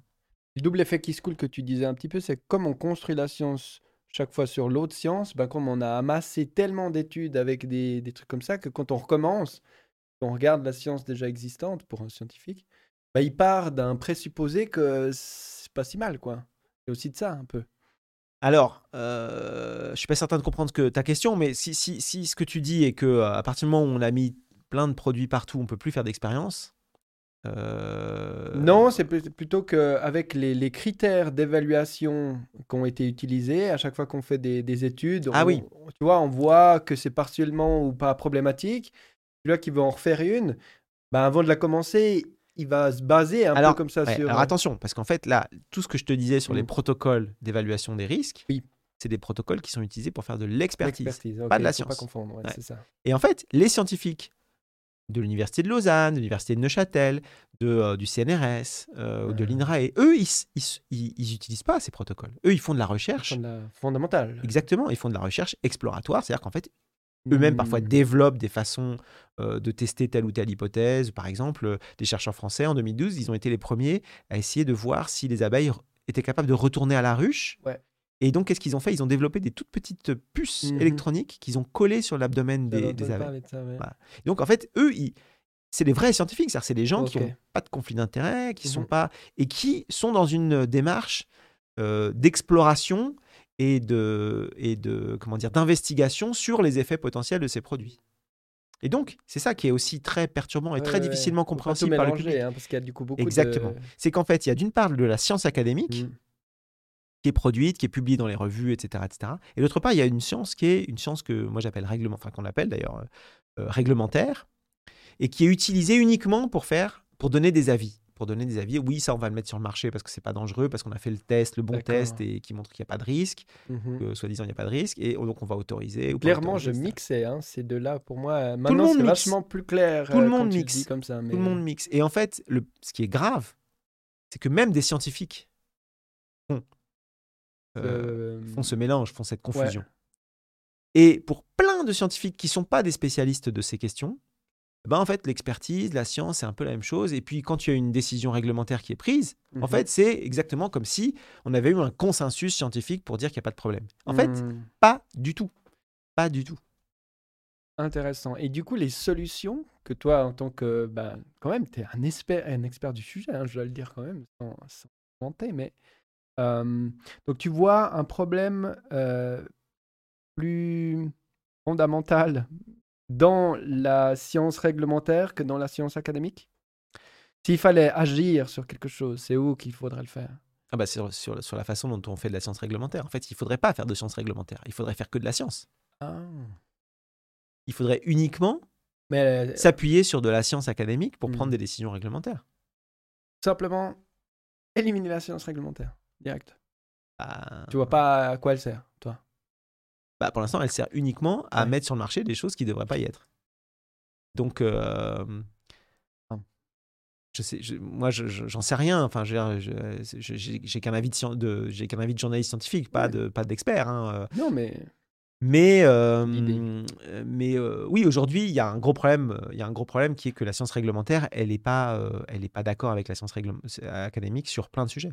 Mais qui, qui a mis en place et inventé cette science réglementaire? Mais la Elle- loi. Elle sort de où? Elle sort de la, de, de- de la réglementation, c'est la loi. Mais c'est partout pareil, en France, en Suisse, tout le monde fonctionne comme ça ou il y a d'autres euh, non, non, non, non. Chaque, euh, chaque, chaque, euh, chaque, euh, chaque agence, chaque pays a ses propres, ses, propres, ses propres modes de fonctionnement. Par exemple, aux États-Unis, l'agence qui fait ça, qui s'appelle euh, l'EPA, euh, l'agence de protection de l'environnement américaine, elle fonctionne pas de la même manière que l'agence euh, de protection, euh, l'agence euh, européenne dont je te parlais tout à l'heure, Ouais. l'EFSA. Elles ont des protocoles, des méthodes différentes. Elles ont des lignes directrices parfois qui sont pas exactement les mêmes.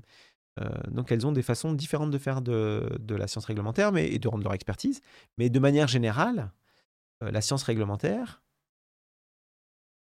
elle est contrainte par des protocoles qui souvent ne voient pas les problèmes qu'ils devraient voir. Et- Je te donne un exemple très simple. Dans les années, euh, à la fin des années 2000, il a commencé à y avoir un débat sur euh, ce qu'on appelle les perturbateurs endocriniens, qui sont des produits auxquels on est tous exposés, parce qu'il y en a dans, euh, dans les plastiques, il y en a dans les Mhm. cosmétiques, il y en a dans les, les- les solvants qu'on utilise, il y en a dans les, les produits ménagers, il y en a un peu partout. Et ces perturbateurs endocriniens, ils ont, un, ils ont une caractéristique qui est qu'ils peuvent agir à des très très faibles doses d'exposition. D'accord? Des, vraiment des toutes petites doses d'exposition. Et surtout, ils agissent prioritairement en général pendant ce qu'on appelle les périodes critiques du développement. C'est-à-dire euh, quand tu es euh, in utero, quand tu es encore euh, au stade fœtal, et si tu es exposé à ces produits, y compris à des toutes petites doses, eh bien, quand tu vas te quand tu vas grandir, vieillir, etc., tu vas développer une susceptibilité plus ou moins importante à certaines maladies chroniques, par exemple des cancers ou du diabète ou ce genre de choses, ou des maladies neurodégénératives, ce, genre de, pathologie. Seulement, ces effets qui sont très subtils des perturbateurs endocriniens, eh bien, ils n'étaient pas testés par la, science réglementaire. La science réglementaire, elle ne se préoccupait pas de savoir si euh, y avait des effets très subtils euh, qui pouvaient, euh, enfin plutôt non, il y avait des effets importants qui pouvaient survenir, sur- survenir plus tard dans la vie parce que tu avais été exposé à des doses extrêmement faibles hmm. Euh, quand, tu es, euh, quand tu es en train de te développer dans le, dans le ventre de ta mère. quoi. D'accord? Ça, c'était pas pris en compte.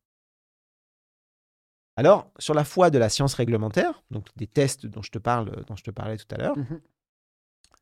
les autorités européennes, donc euh, l'EFSA, ont dit le bisphénol A, il pose pas de problème aux doses auxquelles les gens sont exposés couramment. Et nous, on pense que la dose journalière tolérable, donc en fait la dose que tu peux absorber tous les jours de ta vie sans qu'il y ait aucun risque, ou très très peu de risque, c'est 50 microgrammes par kilo de poids corporel et par jour. Donc euh, tu pèses 60 kilos, eh ben, tu fais 60 fois 50 microgrammes, eh ben, c'est ce que tu peux absorber Mhm. tous les jours euh, de ta vie sans qu'il y ait de problème. Elle va être court- Elle va être un peu courte du coup de ta vie, non? Si tu fais ça. 50 microgrammes. OK? Ok. Ça, c'était il y a une dizaine d'années. Tout récemment, là, il y a trois mois, en décembre 2021, la même agence, l'EFSA, s'est dit, bon, il faut qu'on réévalue ce- cette, cette dose journalière tolérable parce qu'il y a beaucoup, beaucoup, beaucoup, beaucoup d'études qui sont publiées dans la littérature scientifique, donc de la science académique. Donc ils sont quand même influenciés ou Ah bah, ils poussés par à un ils moment peuvent- donné. Ouais, ils peuvent pas complètement ignorer. Ils peuvent ignorer jusqu'à un certain point, mais à un moment donné, ça devient ridicule. Ils peuvent plus, quoi. Hmm. Et donc là, ils se sont dit, bon, on va quand même demander à notre groupe de travail de regarder la littérature scientifique. Pas la, li- pas la, la science académique, pas la science réglementaire, hein, la, la science qui est publiée dans les revues. Oui. Donc ils ont regardé, ils ont évalué tout ce qu'ils avaient, avaient trouvé, et ils ont recalculé cette fameuse dose journalière tolérable dont je te parlais. D'accord? Et ils trouvent un autre chiffre, pas 50 microgrammes par kilo de poids corporel et par jour. Ils trouvent 0,04 nanogrammes par kilo de poids corporel et par jour. Et le, beaucoup de zéros après. et le différentiel, le différentiel entre les deux, c'est un facteur 1 250 000. Donc la dose qui était réputée sûre il y a 10 ans, elle est 1 250 000 fois supérieure à la dose qui est aujourd'hui réputée sûre pour la même agence. Et donc tu vois bien que leur façon de faire, euh, au- leur façon de faire au premier chef, quoi, leur- Mhm. ne convient pas. Possible de trouver, de trouver des résultats Une aussi. erreur, euh, Une erreur de 6 ordres de grandeur, un million de fois moins Non, pas possible. Donc c'est bien que les protocoles qui étaient mis en œuvre dès le départ, ils n'étaient pas adaptés. Ils n'étaient pas adaptés simplement parce que la science, elle avance. Et la science, elle avance plus vite que la loi. C'est aussi bête que ça. C'est édifiant. Et c'est un peu effrayant aussi. Peut-être que nos attentes face à la science sont aussi un peu mises sur un piédestal des fois et que c'est tellement complexe quand on prend le temps de se pencher dedans euh, que ça semble euh, difficilement euh, solvable comme ça avec une baguette magique. On dit ah ouais, il faut faire ça, puis ça va améliorer le truc. Il y a aussi cet aspect que tu appelles, hein, cet aspect un peu plus démocratique, parce que quand tu parles de la science réglementée ou Réglementaire. Ouais, réglementaire. J'entends que tu parles du politique un peu. C'est des décisions qui sont un peu entre la science et le politique. c'est un peu là, quoi. ouais. Du coup, une influence. Mais quand j'entends politique, moi, j'entends théoriquement et idéalement euh, démocratie aussi. Il faudrait qu'on mette de la démocratie peut-être là-dedans, d'une manière ou d'une autre. C'est une Comment question. on peut amener ça là? C'est une question qui est hyper importante, à mon avis, et c'est vraiment la bonne question à poser. En fait, on est dans un monde qui est hyper technique et dans lequel il y a plein de décisions qui relèveraient normalement de la démocratie, qui relèvent euh, en réalité de décisions qui sont purement euh, techniques et qui ne sont pas mises en débat. D'accord? Le fait de, de déterminer un protocole expérimental pour savoir si un produit va être sûr ou pas, Ouais. c'est une décision qui a l'air complètement technique, scientifique, etc. A priori. A priori. Et en réalité, non. En réalité, il y a de la politique là-dedans. Ouais. Ah, ouais. Il y a de la politique là-dedans parce que le simple fait de décider que euh, un produit Mhm. ne peut être euh, ce qu'on appelle les cut-off critères. C'est-à-dire qu'un produit, il y, a des, il y a des critères qui l'empêchent d'aller sur le marché.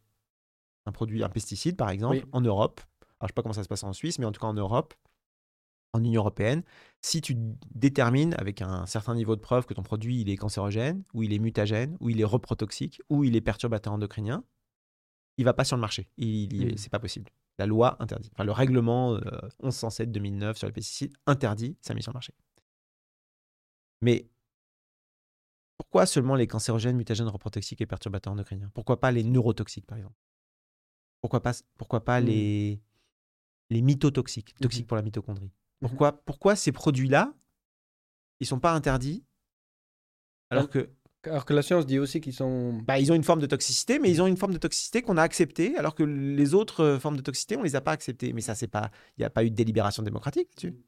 D'où- sortent ces décisions Ouais, Et en ouais, fait, ce sont, c'est une série de décisions qui sont purement techniques et qui, en, en- en réalité, en fait, ont, euh, ont une valeur, euh, une valeur démocratique et elles devraient faire l'objet d'une délibération exactement comme d'autres, euh, comme d'autres, comme d'autres sujets euh, qui sont du ressort de euh, la société, de l'économie, etc. Quoi. Hmm.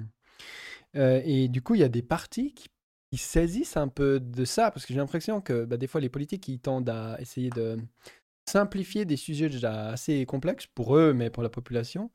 Euh, Il y a une volonté politique partisane qui existe, qui voudrait se réapproprier un petit peu euh, ce que tu viens de dire ou Bah, les seuls- Les seuls qui essayent un petit peu, en tout cas en France, c'est les écologistes. Euh, mais sinon, euh, sinon euh, non, il n'y a pas de. Il a pas de volonté politique de, de- de se saisir de cette complexité. C'est trop compliqué, quoi. Déjà, des choses qui, qui sont beaucoup plus simples n'arrivent pas à être débattues proprement de- dans l'espace public. Oui. Alors ces questions-là, il n'y a aucune chance de les voir jamais s'inviter sur un plateau télé. Il n'y aura pas de débat entre Jean-Luc Mélenchon et, et Valérie Pécresse sur le protocole de, le protocole de, de définition des, des- des- des risques d'un produit pour les Mm. abeilles ou les pollinisateurs. Ça, ça n'arrivera jamais, quoi. C'est sûr. Alors, ouais, sûr. ça. Et ce qui est, ce qui est, ce qui est, ce qui est intéressant, c'est que c'est. En fait, on, on ne réalise pas à quel point tout ça nous impacte et touche nos vies. Euh, je te parlais tout à l'heure des perturbateurs endocriniens. Alors, ces, ces produits-là, ils sont à l'origine probablement d'un grand nombre de maladies chroniques, sans que personne d'ailleurs puisse véritablement les en être certain de manière euh, ferme. C'est-à-dire que c'est très difficile d'attribuer en fait euh, pourquoi il y a plus de diabète aujourd'hui. Est-ce que c'est parce que les gens mangent de plus en plus de sucre? Est-ce que c'est les perturbateurs endocriniens? En fait, tout ça est très mélangé, quoi. Bah oui, il y a tellement d'éléments. Mais il y a une chose qui est certaine, ou presque certaine, c'est que ces produits, ils affectent la fertilité humaine. Et une autre chose qui est certaine, c'est que dans le monde occidental, la fertilité masculine, par exemple, elle a baissé de 60% en l'espace de- d'un demi-siècle. Donc ça, c'est des, des mesures euh, purement dans le sperme, la Voilà. quantité de, Tu de regardes la quantité, viables, quoi. Voilà, la quantité de spermatozoïdes, euh, la concentration de spermatozoïdes dans le sperme humain, Ouais. elle a perdu 60% euh, depuis l'après-guerre, enfin voilà, depuis les années 50. Quoi. Donc c'est c'est colossal. Donc ça a un effet. On est sûr que ça a un effet. Ça a un effet qui est massif, qui ne s'arrête pas. C'est-à-dire que c'est pas parce qu'on se dit jusqu'ici tout va bien. Bah oui, mais dans 30 ans, on ne sait pas. Aujourd'hui, il y a une quantité, il y a une proportion de couples qui n'arrivent pas à faire d'enfants naturellement qui est phénoménale Hmm. ce qui est aujourd'hui considéré comme quasiment une norme, c'est-à-dire d'aller euh, consulter pour pouvoir faire un enfant, de faire une fécondation in vitro, ce genre de choses. Ouais. Pour la génération de nos parents, c'était exceptionnel. C'était un, une histoire. quoi. On en parlait quand il y avait un couple qui n'arrivait pas à Mhm. faire d'enfants. C'était euh, quelque chose. quoi. Incroyable, oui. Alors qu'aujourd'hui, des jeunes qui n'ont pas encore procréé s'inquiètent euh, à l'avance de savoir s'ils vont pouvoir se reproduire ou pas. Hmm. Donc en fait, on ne réalise pas l'impact de ces situations et de, de ce, de ce problème sur nos, sur nos vies. C'est quelque chose qui touche les gens dans leur intimité, dans le fonctionnement biologique de leur, de leur corps. C'est quelque chose qui est très, très important et c'est quelque chose qui n'est jamais débattu.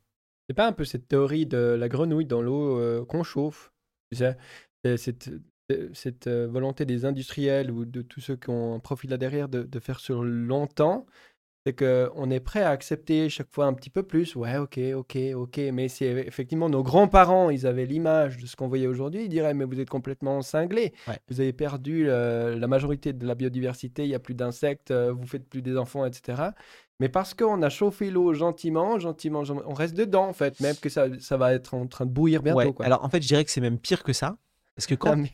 parce que quand, la, quand la grenouille, elle est en train de chauffer dans sa... En fait, elle se rend compte quand même qu'il y a quelque chose qui chauffe. quoi. Alors que nous, on se rend même pas compte. On se rend pas compte. Quand même. euh, cette on question, peut si on cette, question de la fertilité, dans l'espace public, dans l'espace médiatique, jamais les causes du phénomène ne sont débattues, ne sont mises vrai, sur la table. entendu parler.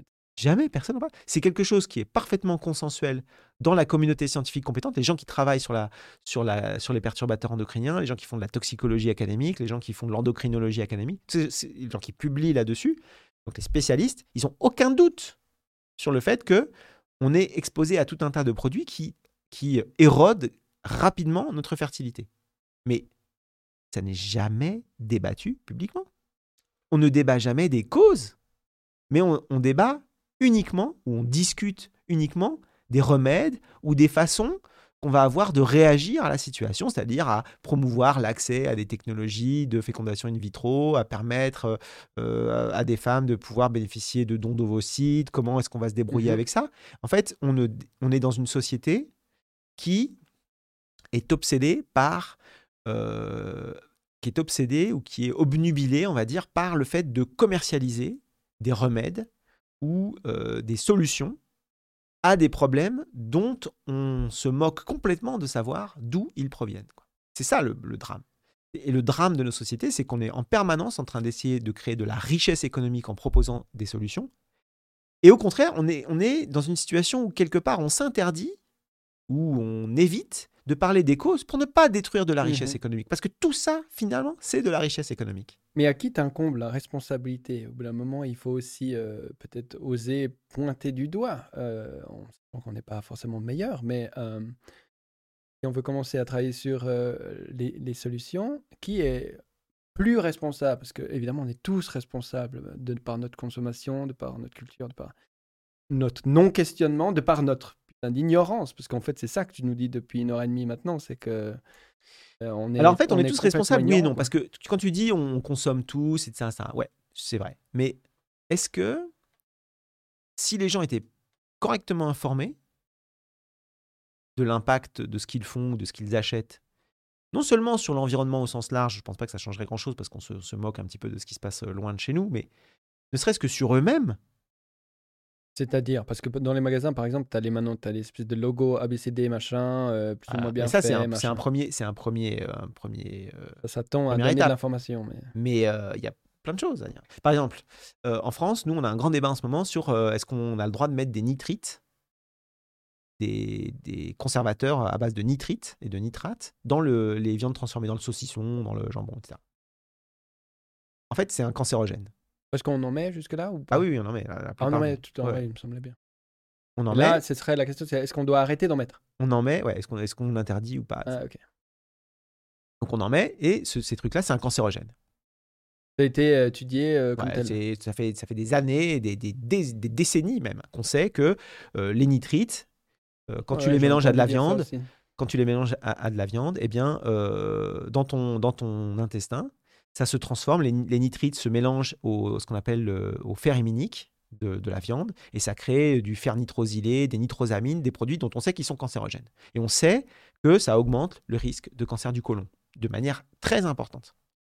D'accord? On pense en France, les, les chiffres les plus conservateurs et les plus officiels, donc vraiment des choses qui sont euh, officielles, c'est pas officiel, mais la science la plus rigoureuse et la plus conservatrice Mhm. dit que en gros, les viandes transformées en France, c'est 4300 cancers par an.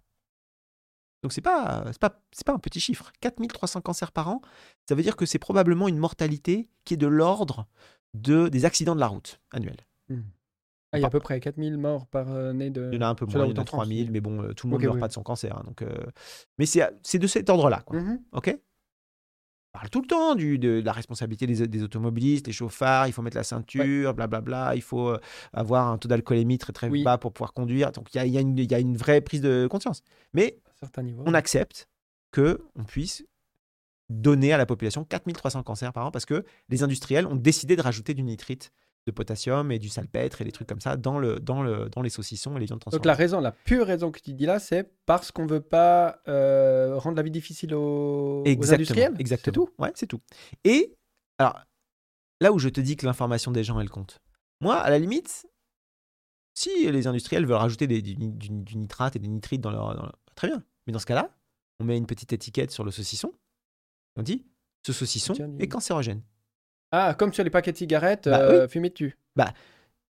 Les, les chiffres du Centre international de recherche sur le cancer, c'est euh, 50 grammes de viande transformée par jour.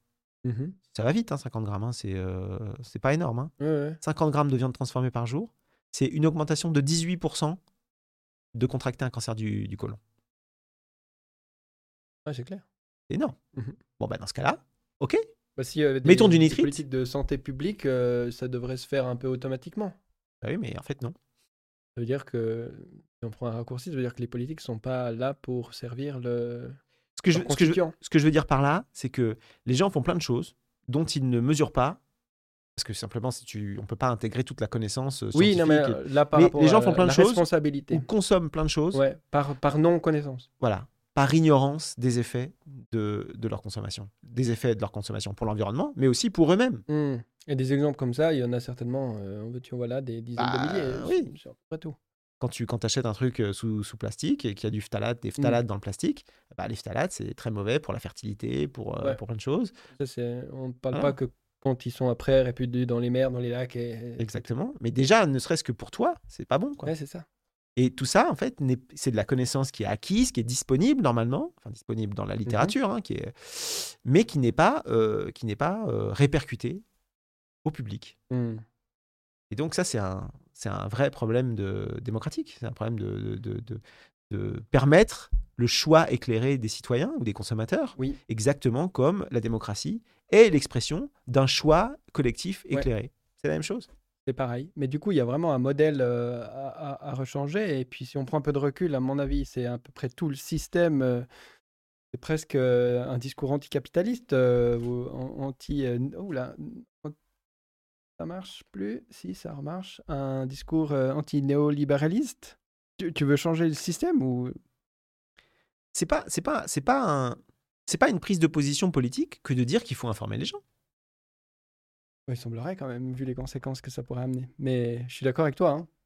Il y a- Il y en a beaucoup qui choisissent de ne pas faire ce que tu fais. Oui, mais il n'y a aucun système politique, enfin, en tout cas, il n'y a aucune démocratie libérale euh, normalement constituée qui part du principe qu'il faut pas informer les gens. Hmm. Ça n'existe pas. C'est pas une prise, c'est pas une, c'est pas, un- c'est pas une déclaration politique. C'est pas Mm. idéologique de dire ça. C'est simplement, euh, Pourtant, dans la réalité, ça l'est presque. Bah, c'est un vrai problème si ça l'est presque. Bah Parce que oui. si, si informer les gens des conséquences de ce qu'ils font euh, Hmm. est une prise de position idéologique, Où euh, va-t-on Voilà, c'est ça quoi. Oui. Et je voulais aborder euh, le, le sujet, merci beaucoup, c'est tellement riche, c'est génial. Je crois que tu as un peu, un peu fait la réflexion aussi sur euh, l'actualité et la guerre et notre, euh, comment dire, notre euh, asservissement au gaz ou... Ouais. enfin, je- c'est pas le bon mot. Notre... euh, sais, Notre dépendance. notre dépendance, voilà, notre Ouais. soif de, de tout ça et comment c'est aussi lié à ça. Parce que les gens maintenant se disent Ah bon, on est dépendant euh, de la Russie euh, Ah bon, il y a des. Pareil, de nouveau, on est un peu dans cette ignorance-là. Qu'est-ce que tu, tu vois ou qu'est-ce que tu as travaillé sur le sujet qui pourrait nous donner un peu de clarté par rapport à cette situation-là qu'on vit? En fait, moi, j'en reviens toujours à la complexité euh, du monde de- qu'on a construit. Quoi. Ouais. Le monde, il est tellement complexe que euh, des, des choses qui paraissent a priori extraordinairement simples sont en réalité d'une complexité extrême. Quoi. Et par Hmm. exemple, aujourd'hui, donc en Europe, on est en train de revenir sur les plans de verdissement de l'agriculture européenne. Donc euh, en Union européenne, on a un truc qui s'appelle euh, la stratégie Farm to Fork, qui est le volet agricole du pacte vert de, de la Commission européenne. Le pacte vert, c'est en gros, on va verdir un petit peu notre économie. On va essayer de moins tout casser. Quoi. Hmm. Euh, et euh, Pas très ambitieux, mais ben, comme ça. c'est vrai que c'est pas extraordinairement ambitieux. C'est vraiment juste c'est vraiment juste voilà, essayer de limiter un peu les dégâts de notre modèle. Quoi. Et euh, donc, ça partait plutôt d'une bonne intention. Et puis, la Mhm. guerre arrive. Et puis, il y a un discours très simple qui émerge, Oui, qui est que l'Ukraine et la Russie sont des gros exportateurs un tiers du de- blé de céréales. Voilà. Un tiers, mondial. Et puis, un euh, tiers des exportations. hein. un tiers des exportations. Oui, Ouais. Oui, c'est vrai, il y a la consommation. Euh, et donc, bah, logiquement, il faut qu'on produise plus. C'est logique. C'est simple. Imparable, c'est simple, c'est logique. Et, Je et veux dire, parce qu'on va pas pouvoir s'approvisionner euh, dans ces pays-là, du coup, il faut qu'on produise plus pour euh, avoir de l'autoproduction et pas de l'ex- Bah, en fait, l'argument, l'argument, parce que nous, on est à peu près autosuffisant hein, en, en céréales de consommation humaine, on n'est pas trop. Qui, qui nous, la France? Ouais, le- l'Europe, quoi, euh, d'une manière générale. L'Union européenne. Oui, parce que là, ils annoncent des, des famines, mais évidemment, ce ne sera pas nous qui serons Voilà. touchés en général. En fait. C'est très intéressant ce, ce- ce- ce- ce sujet parce que ça montre que euh, ça montre à quel point, les- d'une part, les choses sont compliquées et d'autre part, à quel point les solutions simples sont les mauvaises. Alors que tout le monde peut euh, vaguement s'entendre sur le fait que, bah oui, ils sont en train, ils vont mourir de faim en Afrique du Nord, Donc, si on fait plus, en Afrique, donc il faut qu'on produise plus nous pour. euh, Mm. Mais ça n'a pas marché. ça fait pas de sens. Bah non. Aujourd'hui, le problème, le problème de l'approvisionnement des pays pauvres en céréales, c'est le prix, c'est pas la quantité. C'est pas la quantité, hein, c'est le prix. Exactement. Et aujourd'hui, d'ailleurs, les marchés agricoles, ils fonctionnent exactement comme les, les- les marchés, euh, les marchés financiarisés, où, alors il y a un chiffre qui a été donné en 2010, je ne sais pas s'il est toujours d'actualité, mais il n'y a pas de raison qu'il ne le soit pas, sur les marchés agricoles, seulement 2% des transactions, parce qu'il y a les produits dérivés, il y a, les- il y a tout un tas de choses hein, Mhm. qui, qui échappent complètement à l'entendement. C'est pas uniquement euh, des gens qui achètent du blé pour. euh, c'est- devenu autre chose. C'est devenu des marchés, euh, des, des marchés Le financiarisés. négoce, Exactement. tout ça, c'est un monde un Il y a- Sur l'ensemble, sur l'ensemble des transactions, il n'y en aurait que 2% qui aboutissent à une livraison de matière. réel. Ah ouais. Et donc, en fait, Tout le reste, c'est ce qu'on appelle la spéculation. Bah, il y a énormément de des jeux de j'achète, tu, je Totalement. revends, j'achète, je revends. Ouais, Et il y, a- il y a parfois même des jeux de spéculation qui aboutissent à. par- Si tu as euh, une masse de blé à vendre Mhm. et que tu peux être sûr que tu vas vendre un tiers de cette euh, masse plus cher que la totalité, si tu attends suffisamment que les cours augmentent, eh bien tu peux te permettre de laisser les deux tiers de ta cargaison pourrir, puisque le tiers qui va rester, tu vas le vendre plus cher que la totalité si les cours ont monté. Donc on est dans ce genre de choses. Et donc, augmenter la production des pays européens à la marge, c'est-à-dire on va tout casser, hein, qu'est-ce que ça va faire? Ça veut dire que les, les cours sont très hauts. Ça veut dire que les grands céréaliers européens vont gagner énormément d'argent. On va détruire un peu plus l'environnement. Oui. On va, on va euh, flinguer les jachères, etc., etc. On va, euh, on va euh, passer outre les objectifs de réduction des engrais azotés, des, euh, des pesticides, etc. D'accord? Ouais. on va pas du tout résoudre le problème de la faim dans le monde. Si Ni on- celui de l'écologie. Et, et on va détruire, Mais et on va d'abord détruire celui-là, la fin qui est plus pressante, évidemment. Et en faisant tout ça, on occulte complètement le fait que notre propre agriculture est complètement dépendante des engrais azotés qui nous sont envoyés par la Russie, qui est le premier exportateur mondial. D'engrais. Donc en fait, on est là en train de dire on va restaurer la souveraineté alimentaire Mhm. européenne et on va nourrir le monde en produisant plus, Oui. alors qu'en réalité, on se met encore plus dans la main de ceux qui produisent les engrais azotés, c'est-à-dire euh, euh, la Russie, la Oui. Biélorussie, etc. Donc en fait, la complexité des, des- la complexité des, des processus qu'on a construits, ne serait-ce que pour produire et vendre de la, et acheter de la nourriture, elle est telle en fait, on en vient à prendre des, des décisions qui sont absurdes, qui sont délétères et qui ne vont finalement profiter qu'à des intérêts particuliers Mhm. sans jamais profiter à l'intérêt général ou résoudre la faim dans le monde. Ou la guerre. euh, ou la guerre, mais ça, c'est une autre histoire. Et donc, ça, c'est des histoires qui s'inscrivent sur le plus long terme. Euh, en Suisse, on, a- tiens, on vote régulièrement et on a voté sur la souveraineté alimentaire, des très bonnes initiatives hein, pour euh, ben, être moins dépendant de l'extérieur, mais globalement, pas juste sur un truc où euh, finalement, euh, après, on a besoin d'encore plus d'autres trucs.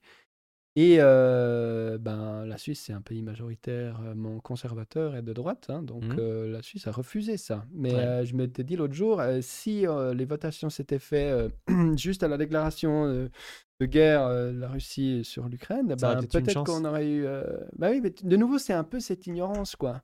Donc on n'est pas poussé par euh, la difficulté de la vie ou l'inconfort. Bah, les gens, ils préfèrent se dire, ouais, bah, moi, je sais pas trop, de toute façon, c'est trop complexe. Donc, allez, Ouais. on garde les choses telles, telles qu'elles sont. Ça peut aussi être euh, Oui, un des facteurs. et, et la Suisse, c'est un des pays les plus confortables, matériellement sûr. parlant. On est un pays extrêmement riche. Bien sûr. Donc, il n'y a pas une, euh, un appel, tu sais, à changer Mhm. les choses, quoi. Mais moi, je pense que là, on, va, on est dans une situation de telle tension avec à la Mm. fois notre environnement, mais aussi nos systèmes productifs et, euh, euh, et en fait, finalement, le, toute, la, toute la, la, la- productivité de la nature. Quoi. On est dans une telle tension qu'aujourd'hui, euh, il faudrait que tout change pour que rien ne change. Parce que si on cherche à conserver en l'état euh, tous nos systèmes de production alimentaire, sur euh, nos systèmes de transport, etc., en fait, on va vers de fortes déconvenues. Quoi. Ouais, ça c'est sûr, mais on le savait choses- déjà avec. euh, Ouais, mais là, les choses vont changer assez hmm, vite. Quoi. Assez vite, ouais. Et euh, en général, c'est pas très réjouissant du coup. Tu fais comment pour garder le moral? Euh, c'est vrai que c'est pas très D'accord, réjouissant. déjà, Moi, ça- on partage. hein. Ça fait, Déjà bien, ça c'est. ça fait, euh, moi, ça fait très longtemps, enfin très longtemps, ça fait, ouais, je sais pas, une quinzaine d'années que, ou une vingtaine d'années que je travaille sur ces questions. Et c'est vrai que c'est assez déprimant Mhm. et c'est sans espoir. C'est-à-dire que euh, tu, tu sais que les choses ne changeront pas euh, suffisamment pour, euh, pour préserver euh, ce qu'il faudrait préserver. C'est sûr. Hmm. Et ben en fait, ce qui me, le seul réconfort que je trouve Ouais. finalement, c'est que on a la chance de vivre dans des sociétés démocratiques où les gens ont le droit de voter. Les gens ils décident pour ce qui va se passer. Les gens ils votent. Ou En Suisse- en Suisse, récemment- ré- on vote régulièrement. Ouais. Dans certains pays, on vote. bon, en France, c'est toujours des élections. Vous votez pas réellement Bah oui, mais quand tu, objets de. quand tu votes pour, euh, pour un homme politique, tu votes pour un programme, tu votes pour une sensibilité politique. Ouais, ça c'est à condition qu'ils le respectent derrière. euh, Ouais, mais enfin, il y a quand même des programmes, quoi. Voilà, il y a des idées. ouais. Eh ben, euh, moi, je suis en fait, euh, moi, je suis un peu réconforté par le fait que, quoi qu'il arrive, les gens l'auront choisi. En tout cas, chez nous. Hmm. Les gens, ils votent pour ce qui se passe et ils votent pour ce qui va leur arriver. C'est terrible, hein, mais c'est comme ça. Et en Suisse, par exemple, récemment, C'est terrible. Ouais. récemment, vous avez, il y a eu une votation pour savoir si est-ce qu'on sort de, de- des pesticides de synthèse ou pas. Et à 60%, vous- les- la Suisse a dit on veut rester avec les pesticides de synthèse. Ouais. Bon, c'est un choix. Il n'y a rien à dire. Moi, je suis d'accord avec ça. Ah. Et dans 15, 20 ans, 30 ans, s'il y a, payer. s'il y a plus d'oiseaux, si les eaux sont contaminées, si les gens euh, contractent de plus en plus de certaines maladies parce qu'il y a du chlorothalonil. Quoi, le pesticide déjà que vous retrouvez partout ici C'est Ouais, chlorothalonil. Chlorothalonil. Mais il y en a d'autres. Euh, inepte euh, pour me rappeler si, voilà, si, euh, si tous ces, toutes ces, tous ces dégâts finissent par Hmm. avoir des effets euh, réels, majeurs et très importants, au-delà de ceux qu'ils ont déjà, eh bien, les gens n'auront qu'à s'en, pr- à s'en prendre qu'à, eux-mêmes et qu'à leurs décisions. Et donc, c'est le, la seule, Ouais. le seul réconfort, c'est celui-là. J'aurais envie de dire oui et non parce que ceux qui vont souffrir avant nous, ce sera toujours euh, les plus euh, les plus fragiles, les plus précaires, les plus en marge avant tout. Et, euh, Mais et- ces gens-là aussi, ils votent. Enfin, en tout cas, ces gens-là aussi, ils ont le droit de voter. ouais, ils ont le, le droit de voter, mais quand ils sont moins formés et puis qu'on leur a, on leur a on leur a manqué de respect pendant des décennies, je peux comprendre aussi que l'envie est, est moindre, quoi. Ouais. Ça c'est systémique. quoi. Je dis pas que c'est bien, hein, je dis, je que c'est le seul truc Non, qui non, non, ok, ouais, j'ai entendu. Et du coup, tu fais ça depuis un, un petit moment, ce, ce métier, ce, ce, Ouais. ce travail, ouais, ça fait... Tu peux parler un petit peu de... Ça fait 22 ans que je travaille au ça. monde et ça Ouais. fait euh, 17 ans que je travaille sur les questions de, d'environnement et de, et de sciences. Ok, j'ai vu une photo de toi avec une barbe, ou euh, autre chose, c'est possible? Une barbe grise. Ouais. Et puis là, je, m'étais, je me disais, mais cette personne a 70 ans. Et après, je t'ai vu sans la barbe. Je me mais non, cette personne a 40 ans. Alors, j'ai un peu plus de un peu 40 ans. Mais euh, c'est une photo de profil sur euh, un réseau social sur Twitter. Ok. Oui, c'est ça. C'est juste. Là Ouais. je l'ai vu. Et en fait, Enfin, c'est un petit, euh, c'est un petit reminder pour dire, pour signaler aux gens que ce qu'ils voient sur les réseaux sociaux n'est pas la réalité. Ah, il y a une volonté là derrière. Bien C'est sûr. intéressant. C'est une photo, euh, c'est une photo qui est vieillie par une, une intelligence artificielle. hein, Ah, il me semblait bien qu'autour des yeux, il y avait aussi euh, quelque sûr. chose. D'accord. C'est une. expliquent ça. Ouais. Et en fait, ce qui est intéressant, c'est de voir à quel point finalement euh, le fait de voir une photo convainc les, enfin voilà, comme si c'était la vérité, comme si c'était la réalité. Mais en fait, non. Ce qu'on voit sur les réseaux sociaux, la plupart, c'est du fake, du faux.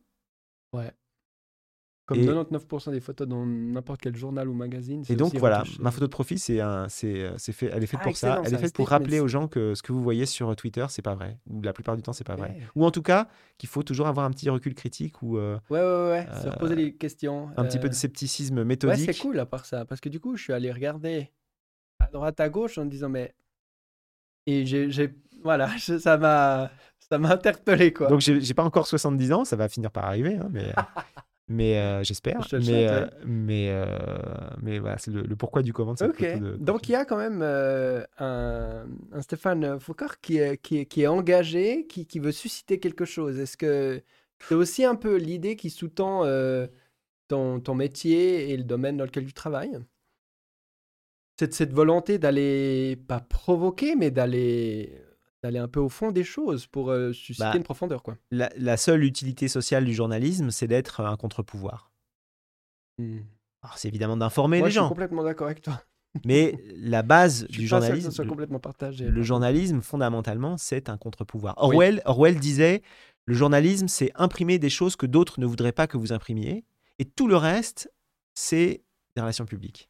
Et donc, bon, c'est un peu radical de le dire comme ça, mais fondamentalement, je suis assez d'accord avec ça. Hmm. J'aime bien Orwell, donc ça me, ça me fait plaisir Ouais. qu'il ait dit ça. Mais euh, oui, je pense que le, le- le- le- notre, euh, notre, euh, notre utilité, notre utilité, la raison pour laquelle on fait ce métier, En tout cas, toi. ouais, en tout cas moi, mais je pense que beaucoup de journalistes, Ouais. c'est euh, de dire des choses utiles, y compris si c'est difficile d'aller les chercher. Oui. Euh, de manière à euh, Difficile euh, au niveau de quoi? Au niveau du travail à fournir, de l'effort, des... des ressources à mettre? Difficile à tout point de vue difficile parce qu'effectivement c'est de l'effort c'est du temps c'est de- c'est des efforts c'est pas on peut faire le on peut faire un- ce métier de plein de manières différentes hein. on peut Mhm. le faire de manière sans s'ennuyer, en reprenant les communiqués, en faisant des choses qui sont très consensuelles, sans avoir de soucis. Et puis voilà. C'est euh, possible aussi. c'est possible aussi, ouais, bien sûr. Et puis, il y a une façon plus incisive et plus euh, un peu percutante de le faire, qui est de, de prendre, euh, de prendre sur soi d'aller chercher les informations, euh, de prendre sur soi de, de, de dégager le temps nécessaire à comprendre des, des problèmes compliqués, d'interroger les gens pertinents, de, de Peut-être moins confronter. rentable, du coup? C'est moins rentable, mais c'est plus satisfaisant. Et c'est difficile d'aller chercher l'information, mais c'est aussi difficile de la publier parce que c'est surtout ces sujets, en fait. hein, euh, on est très vivement et très fortement attaqué pour ce qu'on écrit. Ah, ok. Euh, Vas-y, raconte. pouvez pas- euh, comment vous- Critiquer? Vous ne pouvez pas euh, vous en prendre à des systèmes euh, productifs qui représentent des milliards d'euros, des entreprises qui pèsent là encore des milliards d'euros, sans qu'il y ait aussi un prix personnel à payer, dans le sens où vous êtes en permanence euh, accusé de, de- de ceci ou cela, de mentir. De, Ouais, on t'attend au tournant, parce que le jour où tu fais réellement une erreur aussi. euh, Mais j'en fais, comme tout le monde. Il n'y Mhm. a, pas de- il y a pas de journaliste qui écrit, euh, qui écrit 150 articles par an et qui euh, ne commet pas à un moment ou un autre Clairement. une erreur. Ou... Et ça m'arrive comme ça arrive à tous les journalistes. cette humanité-là, c'est important. Et, Mais euh, concrètement, tu arrives à, à donner un exemple de, de, cette, de cette difficulté ou de cette pression que tu pourrais subir parce que tu. J'aime pas dire t'attaques, hein, parce que finalement tu fais juste le, ton métier. Ouais. euh, ça devrait pas être considéré comme un truc d'héroïque, tu vois. Euh, D'être euh, d'une certaine manière ce qu'on pourrait considérer, considérer comme un lanceur d'alerte en allant fouiller là où certaines personnes ne voudraient pas que tu fouilles. Est-ce que tu aurais des. alors, je suis pas lanceur d'alerte parce que le lanceur d'alerte, c'est une définition précise qui est que Mhm. ce sont des gens qui se mettent, En euh, danger, hein. qui se mettent en, en, en marge de leur propre communauté professionnelle pour dire quelque chose qu'ils ne devraient pas dire euh, au service du public. Moi, c'est pas Ouais. mon cas. Moi, c'est mon métier de faire ça. Ouais, c'est Moi, ça. je me mets en marge de rien du tout en faisant, euh, en faisant mon, mon boulot. hein. Mhm. je, suis- je suis payé pour ça. Mhm. Des exemples, bah, par exemple, depuis une dizaine d'années que les réseaux sociaux existent, eh bien, les réseaux sociaux sont un lieu d'une violence et de campagne de dénigrement et d'attaque personnelle qui est extraordinaire. Ouais, ça c'est Euh, clair. Voilà, donc par exemple, Donc sur les réseaux sociaux, tu vois régulièrement des insultes ou Ah, t'en mais reçois. ou- régulièrement des insultes, des menaces de mort, euh, Mais à y ton compris avis, parfois du personnel académique, c'est-à-dire des gens qui sont des chercheurs et qui, euh, qui, Ouais. ouais, et qui diffusent des mensonges, des contre-vérités, des, Ouais. ouais. Comment on réagit à ça? On fait le dos rond? On bloque. Moi, je bloque tout. Je bloque euh, systématiquement. ouais. Dès qu'il y a une, quoi, une, une volonté euh, que tu sens bloque néfaste ou... euh, Je, je- Tu je- bloques à vue. Tac, tu bloques. Ouais. C'est-à-dire Dès que tu vois qu'il y a quelque chose qui est pas. dès que je vois ou- quelqu'un euh, répercuter une ânerie ou un truc faux ou du dénigrement, je bloque tout de suite. Quand tu parles d'une ânerie, de quelque chose sur qui te concernerait? Ouais, bien sûr. Ah, ok. Ah Non, euh, les gens ont le droit de dire des âneries. hein. Moi aussi, je dois certainement en dire de temps Oui. en temps. hein. Mais euh, non, le, la moindre, euh, le moindre, le moindre truc qui me, qui me, que je trouve désagréable et infondé, je bloque. Euh, et c'est une question de, de- c'est une question de santé mentale. hein. À un moment donné, c'est, Ouais. Alors les gens sont parfois vexés, etc. Mais la susceptibilité Ah. des, des, des gens m'importe moins que ma santé mentale. Quoi. Que je Donc ouais, donc je, je bloque parce que c'est, euh, c'est, très, euh, c'est insupportable. Quoi. Enfin, c'est insupportable. Mais ça, c'est venu vraiment avec les algorithmes des réseaux sociaux Non, c'est pas des algorithmes. Ou hein, ça existait déjà avant Parce que bon, toi, t'as- ça fait, t'as dit 17 ans que à une, à une époque, à une époque, on avait la trouille des, des procès, c'est-à-dire des, des, des- des c'est-à-dire poursuites en justice quand tu quand Par tu- les industriels qui diraient euh, industriels, pour, voilà. euh, pour, pour Ouais. fausse information ou je sais quoi. Dénigrement, ou dénigrement ou ce genre de choses. pour morale. Ouais. Et, euh, et peu à peu, en fait, cette, ce, ce moyen de pression, il a, il a, T'es cru? Il a Ah, c'est une- ouais, En il- termes d'image, il pouvait plus trop se il a- permettre d'attaquer. euh, ouais, ou, pas joli. ou en bien. tout cas, il y a des choses qui sont, qui sont plus efficaces, qui sont de l'ordre de euh, du dénigrement en ligne. Alors ça, ça a commencé par des blogs. Il y a eu beaucoup de blogs climato-sceptiques, par exemple, qui attaquaient beaucoup les, euh, les journalistes qui couvraient le climat en expliquant qu'ils étaient vendus, ils étaient stupides, etc. etc. Et puis les blogs ont, sont passés un petit peu de mode. Euh, et puis euh, maintenant, il y a les réseaux sociaux qui ont, qui ont pris le relais. Hmm. Toi, tu as étudié le climato-sceptisme. Ouais, j'ai fait. euh, j'ai commencé en fait. J'ai commencé il y a une, il y a une quinzaine, euh, une quinzaine d'années. Je travaillais sur le climat. Ouais. J'étais rubricard climat pour le Monde, donc je travaillais essentiellement là-dessus. Ok. Voilà. Parce que là aussi, ça vient, c'est plutôt la, la population qui s'est approprié ça, euh, une population qui ne veut pas changer, ou là aussi, et c'est évidemment mon sentiment, euh, des acteurs euh, industriels qui voulaient semer le trouble pour pouvoir continuer plus longtemps à déverser. le- En, en- en fait, c'est euh, une organisation classique de campagne de propagande, quoi. C'est-à-dire où tu mets en circulation dans l'espace public un certain nombre d'arg- d'arguments qui vont convaincre les uns ou les autres que euh, le changement climatique, ça n'existe pas, que c'est- si ça existe, c'est pas les activités humaines. Même si ça existe et que c'est les activités humaines, c'est pas si dangereux que ça, c'est pas un problème. Mais ça, ça sortait d'où? Ça sortait. Alors c'est un livre qui a été, euh, il y a un livre qui raconte ça très bien, qui s'appelle Les Marchands de doute. que tu as écrit Non, Ah non, pardon. je l'ai préfacé, mais je l'ai pas écrit. Hum, C'est un livre qui a été écrit par deux euh, historiens des sciences américains, euh, Naomi Oreskes et euh, Eric Conway, euh, qui racontent un petit peu la genèse de, euh, alors, la genèse du climato-scepticisme, mais aussi de tout un mouvement un peu écolo-sceptique de, de chercheurs euh, qui étaient très conservateurs aux États-Unis dans les années 80-90 et qui ont lancé ce mouvement en fait où euh, Hum. on, on- on remet systématiquement en cause les sciences de l'environnement, toutes les sciences en fait qui peuvent participer à contraindre l'activité économique. Alors du coup, là, tu verrais pas forcément une malhonnêteté intellectuelle, mais plutôt de nouveau des gens avec des biais, cette fois politiques ou idéologiques, plutôt conservateurs, qui, euh, qui contre... euh, En fait, c'est un mélange des deux parce que euh, il y a des gens dans, dans toute cette, cette galaxie qui sont euh, sincèrement convaincus de ce qu'ils de, ce disent, même s'ils se trompent, qu'ils soient scientifiques ou pas d'ailleurs. hein. Souvent, c'est pas des scientifiques du domaine euh, en question. Hein. C'est pas des climatologues qui disent que le, le climat ne se réchauffe pas. Ça, ça existe quasiment pas. Euh, c'est des gens qui travaillent dans des secteurs périphériques, qui sont des physiciens, des chimistes, euh, etc. Et qui, euh, par convenance personnelle ou par, biais cognitif ou par biais idéologique, réussissent à se convaincre, en utilisant d'ailleurs des arguments plus ou moins scientifiques, que le, climat, ça, n'existe pas, que la, santé environnementale, c'est du pipeau, enfin qu'il n'y a rien qui impacte la santé humaine en lien avec l'environnement, quoi. Enfin, que l'environnement n'a pas d'effet euh, mesurable sur la santé des gens, euh, que euh, les pluies acides, ça n'existe pas, que euh, le trou dans la couche d'ozone, c'était une fumisterie. Donc voilà. Donc, et il y a toujours un mélange, en fait, entre les gens qui le disent de bonne foi et les gens qui le disent avec, euh, avec une, Une intention. une intention et, la connaiss- et le, et le savoir, en fait, qui raconte n'importe quoi. a- mais mais qui veulent défendre d'autres intérêts. Et qui leur défendent, voilà, exactement, qui défendent certains intérêts. Quoi. Et, et de ce magma, en fait, sort, tout, sort en fré- fréquemment euh, tout un tas d'argumentaires et d'éléments de langage qui vont être mis en circulation. Alors aujourd'hui, c'est sur les réseaux sociaux, à l'époque, c'était sur les blogs, avant, c'était dans les, dans les journaux. Et ces, éléments de langage, ces éléments de ce- ces, ces petits bouts d'arguments qui ont l'air euh, qui ont l'air scientifiques, quoi, qui ont l'air euh, raisonnables, quoi. Mhm. Eh bien, ils vont être adoptés par les gens dans l'opinion que ça arrange de croire ceci plutôt que cela, quoi. C'est aussi simple que ça. Et c'est, en fait, c'est la- c'est une campagne de propagande, quoi. La meilleure propagande, c'est celle qui est récupérée par les gens. C'est celle qui va être répercutée Oui, sinon on l'entend pas. par parler. les individus, exactement. C'est ça qui est la, la bonne, euh, la Et les réseaux sociaux ont vachement euh, aidé Ouais, à ouais. faire masse euh.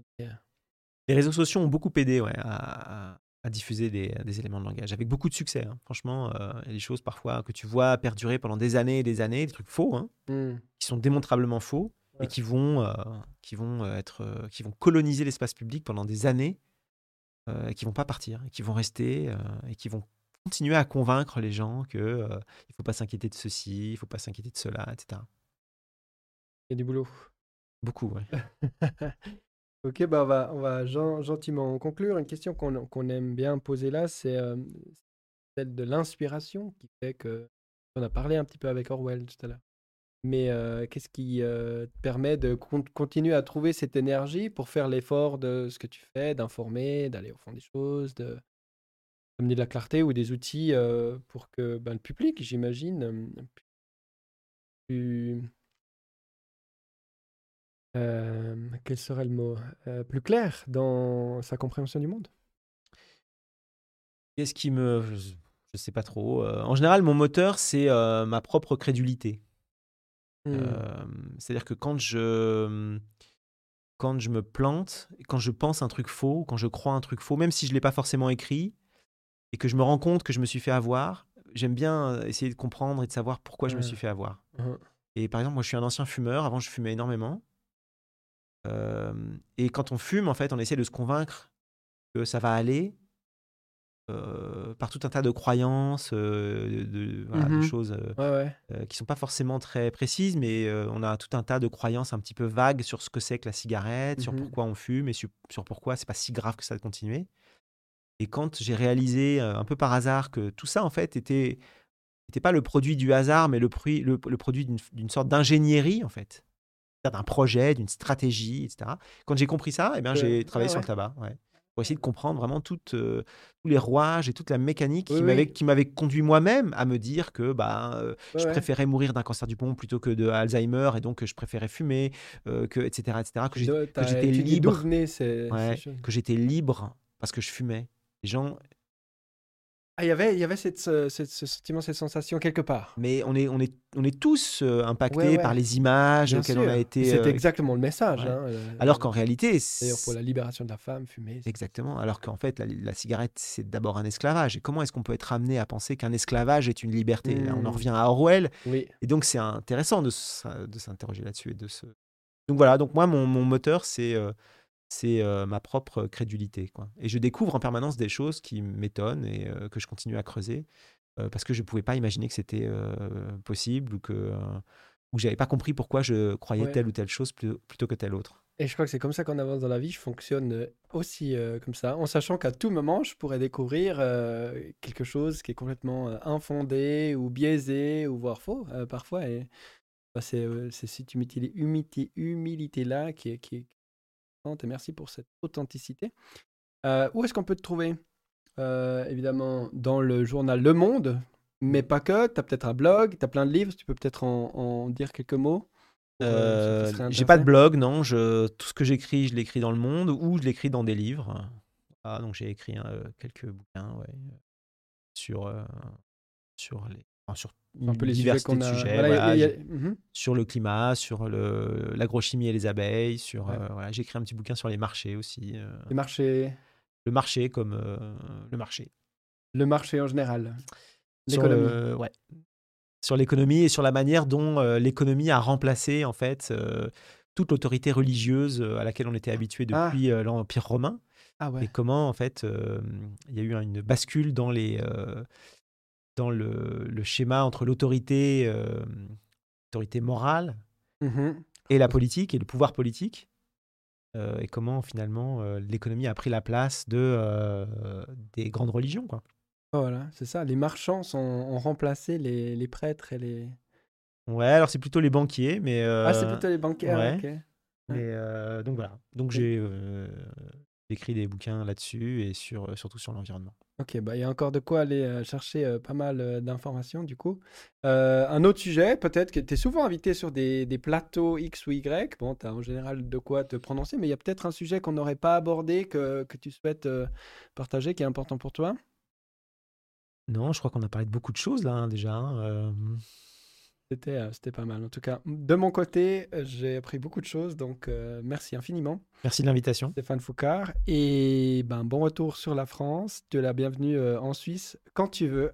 Merci. À plus, ciao Ciao.